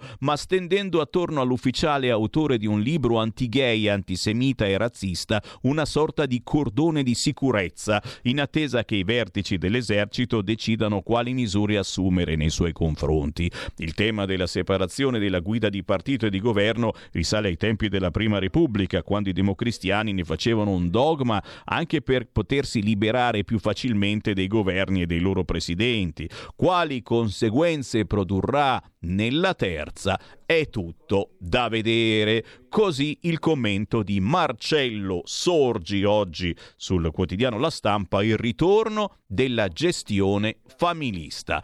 0292947222, il più veloce può entrare in diretta, ma c'è Lori da Monza che prende, continua a prendere in giro. Chi prende in giro stavolta? È la sosia di Pippo Franco che sbraita alla luna Ah, ok, ho capito. Per quanto riguarda il salario minimo, siete cattivelli quest'oggi, eh? Cioè, questa è la Slane. La, la Meloni la chiamano la nana. Cioè, ma, oh, ma, ma per favore, un po' di rispetto. Non c'è più rispetto. Aveva ragione Zucchero. Voglio ricordarle alla Slane che i cialtroni dei sindacati nazionali i contratti sono siglati da loro per cui Pippo Franco piantala di sbraitare Lori un po' più di rispetto a te e agli ascoltatori. Mi raccomando chiaro che eh, eh, la, la sinistra si sta aggrappando a quello che si riesce ad aggrappare. Il salario minimo è un argomento in attesa chiaramente di un passo falso ulteriore oltre a quello di aver scritto un libro del generale generale Vannacci che già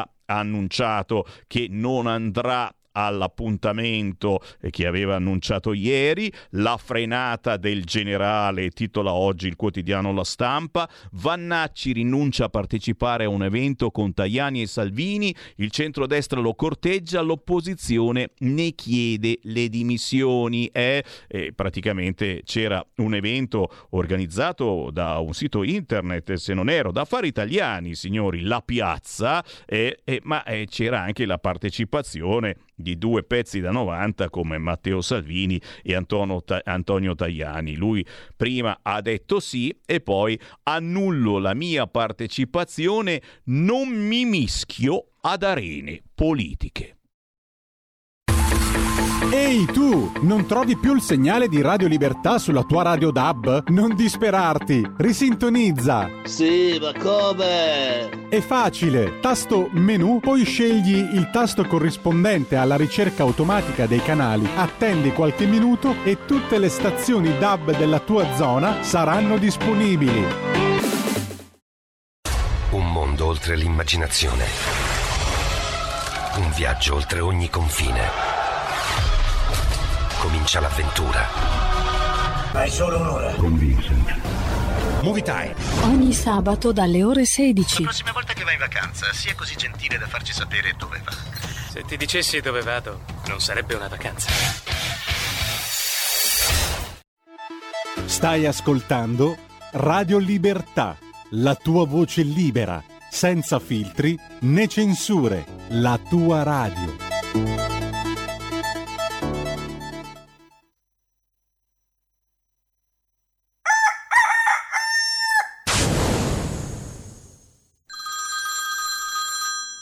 Sì, pronto? Ciao Sammy, sono Gabriele Zeggio, l'uomo gazebo. Secondo me questa canzone spacca.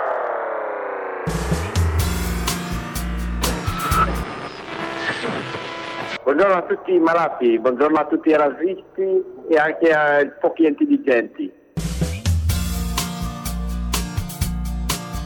È una terra con tanta nebbia, ma le belle stesse de sicuro. Mio il mar e me manca minga perché chi stu ben come un sciur che la gente suda e laura come invece fanno d'alter part mangen beven tuc la aruma e a num nanca un to de pan. La mia patria è la Padania e la veri protegge e salva mi la senti come la mia mamma, per lei al cœur, al bat come un mat. La Padania è la mia mamma, mi la veri protegge e salva da chi al ver fac fa.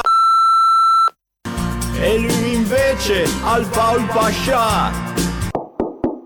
Sammy? C'è un tipo col turbante all'entrata che chiede di te. Istu ben chi scia cammina e garumpi bal a nessun. E però al gapur d'anda via chi al venti e la fa da padron.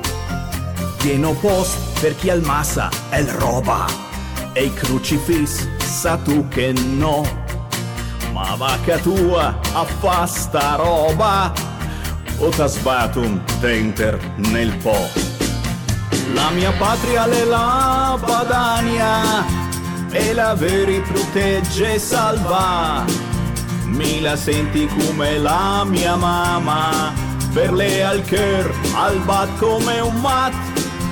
La Padania è la mia mamma, mi la veri protegge e salva da chi al ver fac fa. E lui invece al Paul Pasha. Noi siamo qua perché siamo contro gli immigrati clandestini. Punto. Noi non vogliamo i clandestini. La mia patria è la Padania e la veri protegge e salva.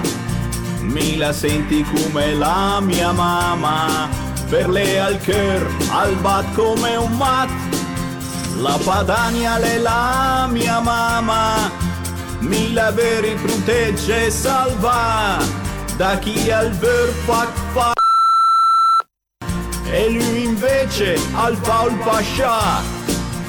Sotto la mia responsabilità confermo che Sammy Varin è il più grande razzista in tutta l'Italia. Sei un, veramente un razzista, veramente sotto la mia responsabilità. Storico divertissement che Sammy Varin cantò ormai parecchi anni or sono, ma l'argomento è sempre quello. Eh già, ai tempi eh, si chiamava la Padania, il nostro sogno, ma dietro c'era eh, la sicurezza, l'amore per i nostri territori, per la difesa delle nostre terre. C'è ancora tutto questo nella politica della Lega, è chiaro che si è anacquato con un brutto modo, eh, perché siamo all'interno di una compagine di centrodestra e, e il federalismo, l'autonomia si mischia con il centralismo o con il presidenzialismo. Ma i problemi purtroppo sono sempre i medesimi e Libero li mette oggi in prima pagina. Un esempio? Protezione speciale al killer, migranti assassini con l'aiutino del PD.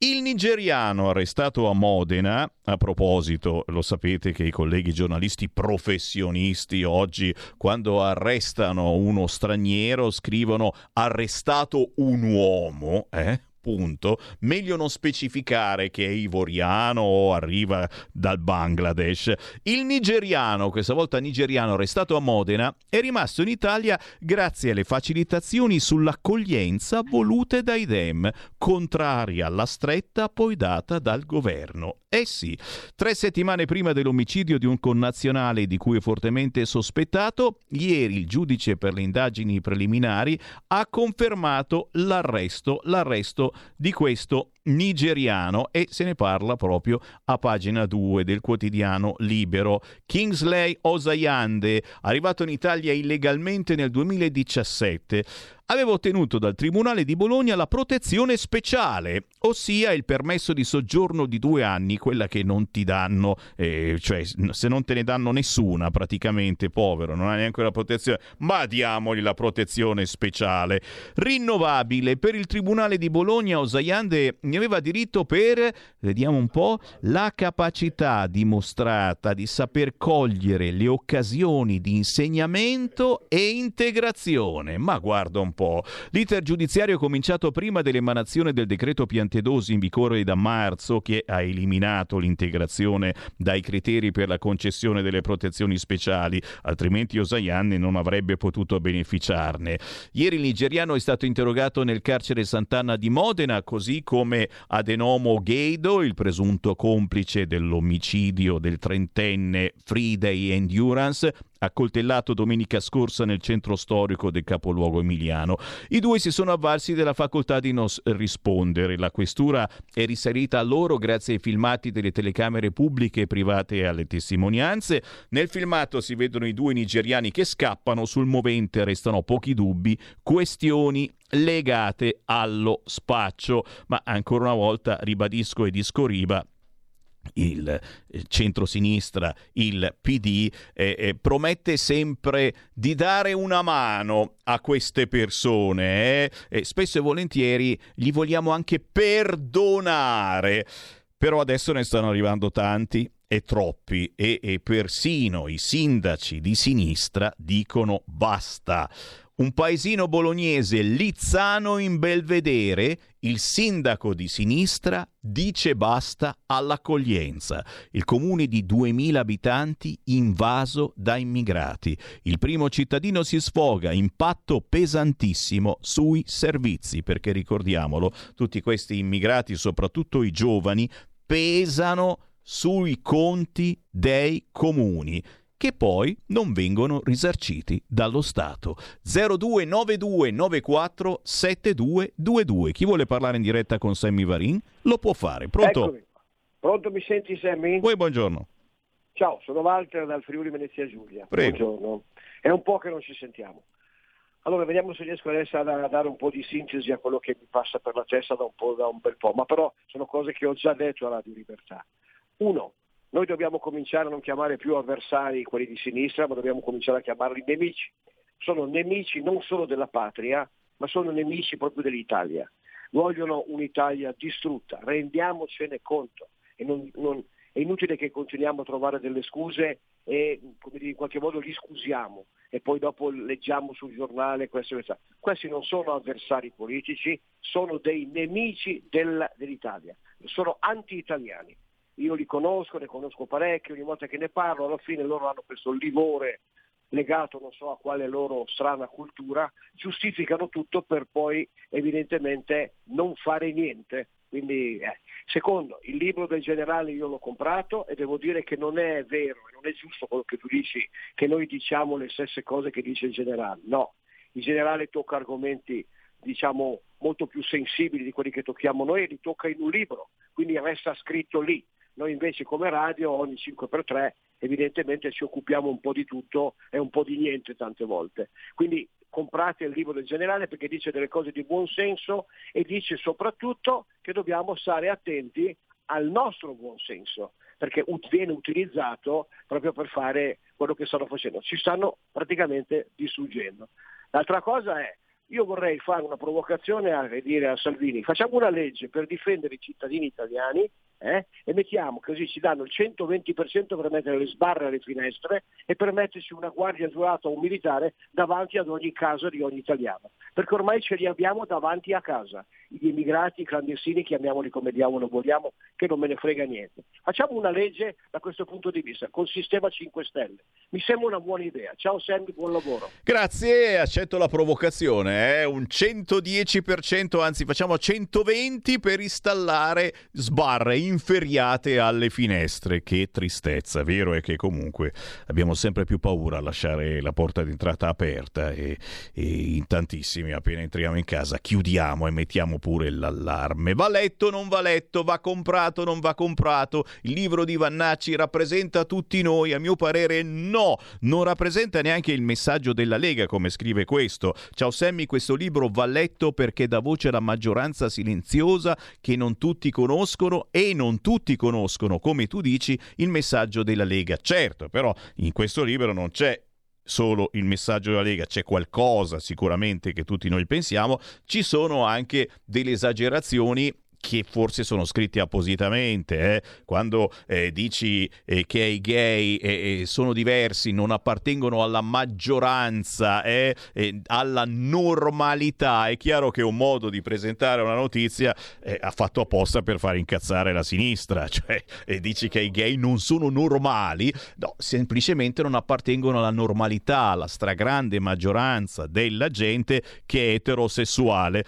È chiaro che insomma lui mai pensava di fare tutto sto casino, eh, perché eh, qualcuno, che non ho ancora capito chi, alla fine ha recensito questo suo libro che si è autoprodotto, è finito sui giornali e chiaramente è finito in mano a qualcuno del PD che ha fatto un casino della miseria. Ma questo probabilmente se non avesse avuto questa pubblicità lo avrebbero comprato i suoi amici, parenti e magari qualche suo sottoposto. 0292947222 chi vuole parlare in diretta su Radio Libertà lo può fare senza filtri né censura. Pronto? Pronto? Ciao. Ciao, Semi, sono, ciao, sono Graziella, Graziella da Gallarati. Uela. Eh, uela, sì, bentornato. Ah, grazie. Senti, Semi, perché non diciamo chiaramente quanto costano questi immigrati? E questi minori che arrivano non accompagnati costano 100 euro al giorno. Vero. Sai, eh, le cifre fanno effetto. Io ogni tanto pubblicherei quanto ci costano questi immigrati, poi guarda caso non ci sono i soldi per per per. E un'altra cosa, a me piacerebbe tanto che la Schlein e Bonaccina fossero ogni tanto tirati in ballo per quello che hanno combinato in Emilia Romagna, perché se l'Emilia Romagna è andata così sott'acqua e ne è derivato quel disastro che ne è derivato, è perché non sono stati fatti tutti i lavori che dovevano essere fatti. Ma la destra riesce ad attaccare bene come fa la sinistra o siamo troppo buoni? Del libro di Vannacci, guarda che ci sono troppe cose giuste, cose che noi dicevamo, adesso non lo so. E poi mi turba moltissimo il fatto di, del Piemonte, che guarda caso adesso prende provvedimenti per l'Euro 5, ma stiamo dando i numeri. Ma, ma, la Lega qua si sta veramente screditando. E poi permettermi ancora di dirti, fa paura tutta questa immigrazione, veramente è l'argomento che ci passiamo di bocca in bocca. Siamo molto molto spaventati. Uno Stato si difende dall'invasione, come stanno facendo la Francia, la Spagna, la, la, anche la Germania, l'Inghilterra, tutti si stanno difendendo, la Danimarca li sta mandando su un'isola, ma che cavolo è diventata questa Italia? Scusa, ma che accordi ci sono stati fatti?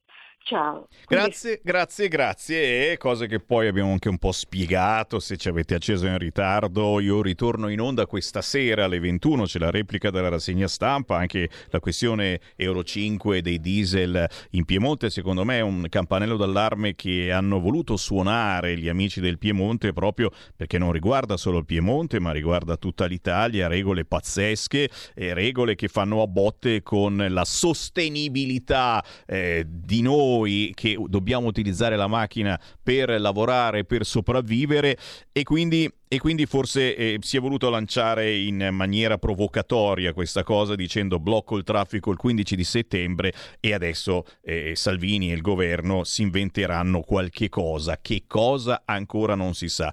La situazione immigrati, come dicevo nella canzone che vi ho trasmesso, La Padania di Sammy Varin, fuori posto sicuramente, però alla fine dice queste cose e c'è dentro la voce di Matteo Salvini che dice noi non vogliamo più e dice quella parola, clandestini, la parola che oggi non si può più dire. Pensate un po' eh, come si evolve il tempo. E, e quest'oggi eh, sul Libero a pagina 3 a proposito di porte aperte, la Slane chiede una nuova sanatoria. Di fronte al giro di vite del centrodestra i compagni invocano da mesi il ritorno alle maglie larghe. Vergognoso ripristinare i decreti sicurezza. E visto che nelle stesse pagine poi la sinistra si lamenta che il governo non sta ancora aiutando eh, chi ha avuto la casa allagata e ha perso tutto quanto, e forse ha, ragione la nostra ascoltatrice. Il governo dovrebbe dire decidiamo chi aiutare, non siamo in grado di aiutare tutti, o aiutiamo tutti questi immigrati oppure blocchiamo davvero le frontiere, come sa da vedere, e aiutiamo la nostra gente. Altra frase che sarebbe bella provocatoria, ma ti immagini, l'Europa ti chiama dopo dieci minuti. 0292947222. Pronto? Sono Gianni da Genova, ciao Sammy. Ehi. Qua siamo a, a, a redazione, me. perché abbiamo le persone, gli uomini che sono bloccati dai cosiddetti nostri alleati. La Meloni, e l'ho detto prima che, che ci fossero queste elezioni qua, che hanno dato un voto a lei soprattutto, soprattutto al nord, un errore clamoroso e si sta rimangiando tutto quello che aveva promesso. Io lo immaginavo perché non ho mai avuto fiducia nella Meloni. Siamo dal 2001 che è stato fatto quella specie di schifezza che non è proprio un federalismo, grazie al centro-sinistra per ostacolare la Lega, che è un gran casino. Siamo 22 anni che stiamo continuamente a parlare di questo, di quell'altro e non si, e non si fa niente la priorità è anche l'autonomia e il federalismo. Ecco cos'è la priorità. E eh, il presidenzialismo è un'altra cosa che deve fare i suoi passi attraverso il Parlamento. È vero, e io voglio portare avanti entrambe le cose, eh, attenzione. La solidarietà della sinistra che chiede una nuova sanatoria. Boccia dice vedere navi che salvano persone, che fanno sbarcare chi viene da situazioni disumane per poi essere fermate e multate è una cosa che fa inorridire chiunque abbia senso dello Stato e umanità. La Moretti dice l'abolizione della protezione speciale, quella che ti danno se non c'è proprio nient'altro da darti per i migranti, è una vergogna di quella parte politica politica capace solo di cavalcare la rabbia della gente, come hanno ricordato i sindaci. Intanto in Toscana la sinistra sale sulla nave messa sotto fermo amministrativo. Oggi una delegazione della segreteria del PD toscano salirà a bordo della nave Open Arms, sottoposta a fermo nel porto di Marina di Carrara per avere violato il decreto Piantedosi. Certo, fanno quello che vogliono, gli dici di andare da una parte, vanno da quell'altra e poi continuano ad andare avanti e indietro, praticamente si rendono complici degli scafisti. Presente il sindaco di Carrara, Serena Righi, è responsabile responsabile politiche migratorie del PD toscano Battistini. Vogliamo dimostrare la nostra vicinanza all'equipaggio in questo momento in cui è costretto a restare in porto a causa di un decreto surreale che ritiene queste persone colpevoli di avere salvato troppe vite nella loro ultima missione. Siamo molto interessati anche ad ascoltare da vicino come operano i loro salvataggi, il loro stato d'animo, dalle voci dei diretti protagonisti. Siamo curiosi anche noi. 029294 7222 222. Pronto? Pronto, buongiorno. Buongiorno. Buongiorno, niente, volevo correggere quanto aveva detto una precedente signora di quanto ci costano i minorenni. I minorenni costano dalle 250 alle 300 euro al giorno. Urca. 250-300 euro al giorno, non 100 euro. Questo costano, costa un, un minorenne eh, con tutto quello che ci va dietro, il mangiare, il vestire, tutto, l'assistenza sanitaria e tutto quanto quello, dalle 250 alle 300 euro al giorno. Grazie, la saluto. Grazie, grazie, grazie. E andremo meglio a vedere le cifre. Comunque vero è che sì, i minorenni costano molto di più e lo Stato se ne deve occupare finché non compiono 18 anni, sempre che siano davvero minorenni, perché troppo spesso hanno la barba eppure grigia. 029294 7222. Pronto? Pronto? Ciao. Senti, io mm, volevo dire una cosa, la sinistra si lamenta di questo governo. Questo governo vi sta portando l'acqua con le orecchie, vi sta, sull'immigrazione sta facendo tutto quello che volete. Siamo arrivati al record, battiamo il record di Renzi. Sulla RAI vi hanno lasciato RAI News, che fate bombardamento dalla mattina alla sera, vi hanno lasciato RAI 3, vi hanno lasciato il comando su RAI 1, vi hanno lasciato eh, Amadeus a fare il festival contro, vi hanno lasciato dalla vita in diretta che passa dalla moglie di Boccia a, a Matano. Eh, Canale 5 vi è concesso la Merlino alla stessa ora, quindi alle 18 vi sarà il pensiero unico dalle 17.30 alle 18 eh, su Canale 5 e Rai 1 grazie a Pier Silvio Berlusconi che ha tradito i suoi ascoltatori. Per quanto riguarda il pensiero unico eh, abbiamo tutti i giornali del mattino, 90-95%. Eh, per quanto riguarda l'Europa abbiamo, abbiamo eh, Gentiloni che decide lui se darci qualcosa o darci niente, però se gli lasciamo la RAI e continuiamo su, sugli sbarchi forse ci danno qualcosa. Per il resto gli abbiamo regalato per sette anni la Presidenza della Repubblica. Signori della sinistra, meglio di così a voi non poteva andare, però io ho votato la destra per avere la destra, visto che avete detto che questo qua è un regime. Mi dite in quale regime voi possiedete il 90% delle televisioni e dei giornali e comandate su, su, tutte, su tutte, le televisioni e, e avete i giornalisti sparsi dappertutto? E poi questo sarebbe anche un regime? Allora la destra deve fare la destra, tanto se, se ci danno dei fascisti a questo punto è meglio essere esserlo. Cosa, cosa stiamo a fare qua? A subire in continuazione? Grazie, grazie, grazie, grazie. E, e questa è una radio libera e noi vi lasciamo parlare e a volte anche sfogare. Basta chiamare il nostro centralino 0292 94 7222. Nessuno vi chiede di cosa volete parlare, nessuno vi chiede il vostro numero di telefono e poi ti richiamiamo se ci piace quello che vuoi dire. No, no, no, entrate subito in onda, è una cosa che dovete provare, soprattutto voi che magari avete davvero qualcosa da dire e le altre radio non vi ascoltano. Basta chiamare 0292 94 7222 oppure inviare un WhatsApp al 346 642 7756. Pronto? Pronto, ciao Sammy, sono Rosa da Monza. Buongiorno Rosa. a tutti ragazzi. Ciao. Allora, avete sentito la moglie di Gino Strada cosa ha detto? No. Sugli immigrati? Ha detto che avranno una sanità veramente meravigliosa proprio- praticamente. Hai capito? Urca. Ecco. Poi c'è, sì, sì, l'ho sentita io, era in televisione, io non guardo più né l'1, né il 3, né il 4, né il 5, né il 7, perché sennò mi viene mal di fegato. Io sono contro l'immigrazione, qualsiasi tipo, perché io non posso uscire al mattino quando vado a fare la spesa in un piccolo supermercato. Tu sai dov'è la via Eva Segre? E come no, è Ecco, dietro dove abitavo ecco, io. Io lì mi sono vista un tizio di colore che mi fa con la mano come se mi dovesse tagliare la gola e un altro che mi ha detto silenzio e io non li conosco neanche, oltretutto si assomigliano tutti. I piccoli bambini li conti sulle dita, quelli che arrivano altro che 18 anni, di- eh, 16 anni, dice, eh, 17, 15, quel che lei insomma. Ne abbiamo piene le scatole. Non si può andare avanti così. E Mattarella con le sue manine che le smetta, che vada in chiesa a pregare. Grazie, grazie, grazie. Lo sfogo dei nostri ascoltatori e certo sono zone eh, di Monza, ma di ogni città dove si ha paura. E il problema è che queste cose poi succedono anche in pieno centro e abbiamo visto fin troppi esempi di cosa non succede a Milano. Dai, allegri! Oggi è l'ultimo giorno di caldo, da domani arriva Poppea e solo il nome ci piace, Poppea.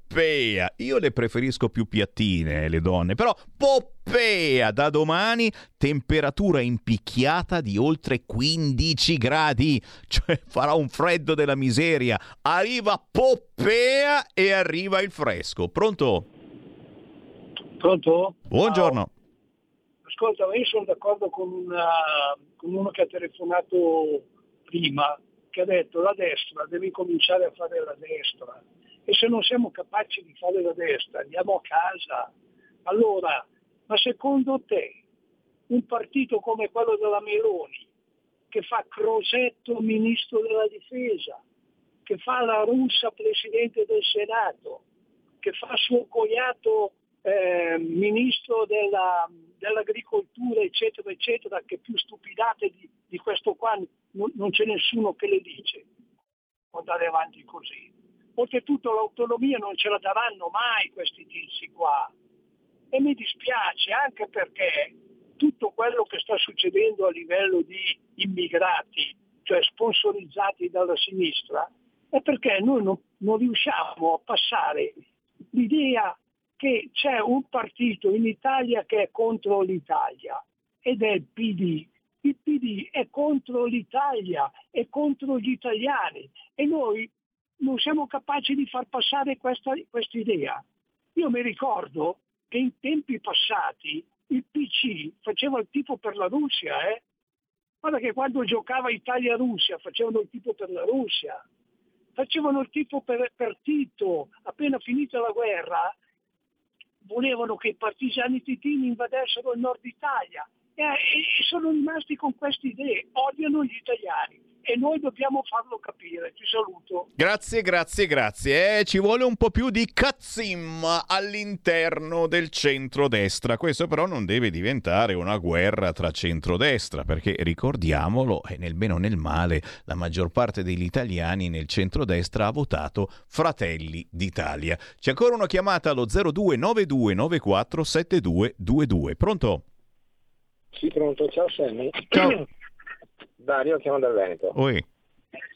Eh, faccio una citazione, eh, non sono responsabile di quello che dico. Mm, ah, neanch'io. Cioè, sono, sono responsabile di quello che dico, ma non sono responsabile di quello che voi intendete o che capite di quello che io dico. Ah, okay. Questo è riguardo al libro di Vannacci, nel senso che lui ha detto determinate cose, poi ognuno può estrapolare quello che vuole, ma il suo pensiero è non condivisibile, ma molto di più.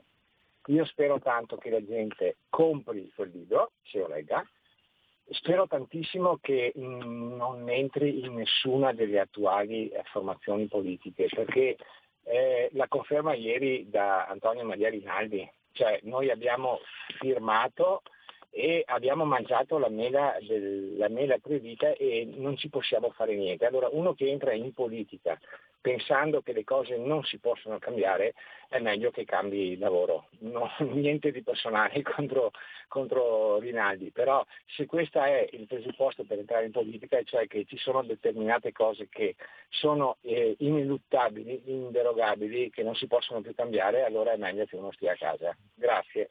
Sempre grazie a voi, signori, siete voi i migliori editorialisti, gli ascoltatori di Radio Libertà. E qui davvero è arrivato il momento di salutarci. Sammy Varin vi ringrazia per il gentile ascolto. Io ritorno questo pomeriggio dalle 13 alle 15, faremo musica ma anche tanta controinformazione, ma vi ricordo anche alle 16 alle 4 di questo pomeriggio avremo l'intervista che parla della strage di Erba. Andrea Lombardi, dal suo seguitissimo canale YouTube, intervisterà Edoardo Montolli, che ben conoscete, autore di diversi libri riguardanti Rosa e Olindo. Questo pomeriggio, ore 16, parleremo nuovamente della strage di Erba e di chi, a nostro parere, è in galera, ma non doveva esserci. A dopo. Avete ascoltato Filo Diretto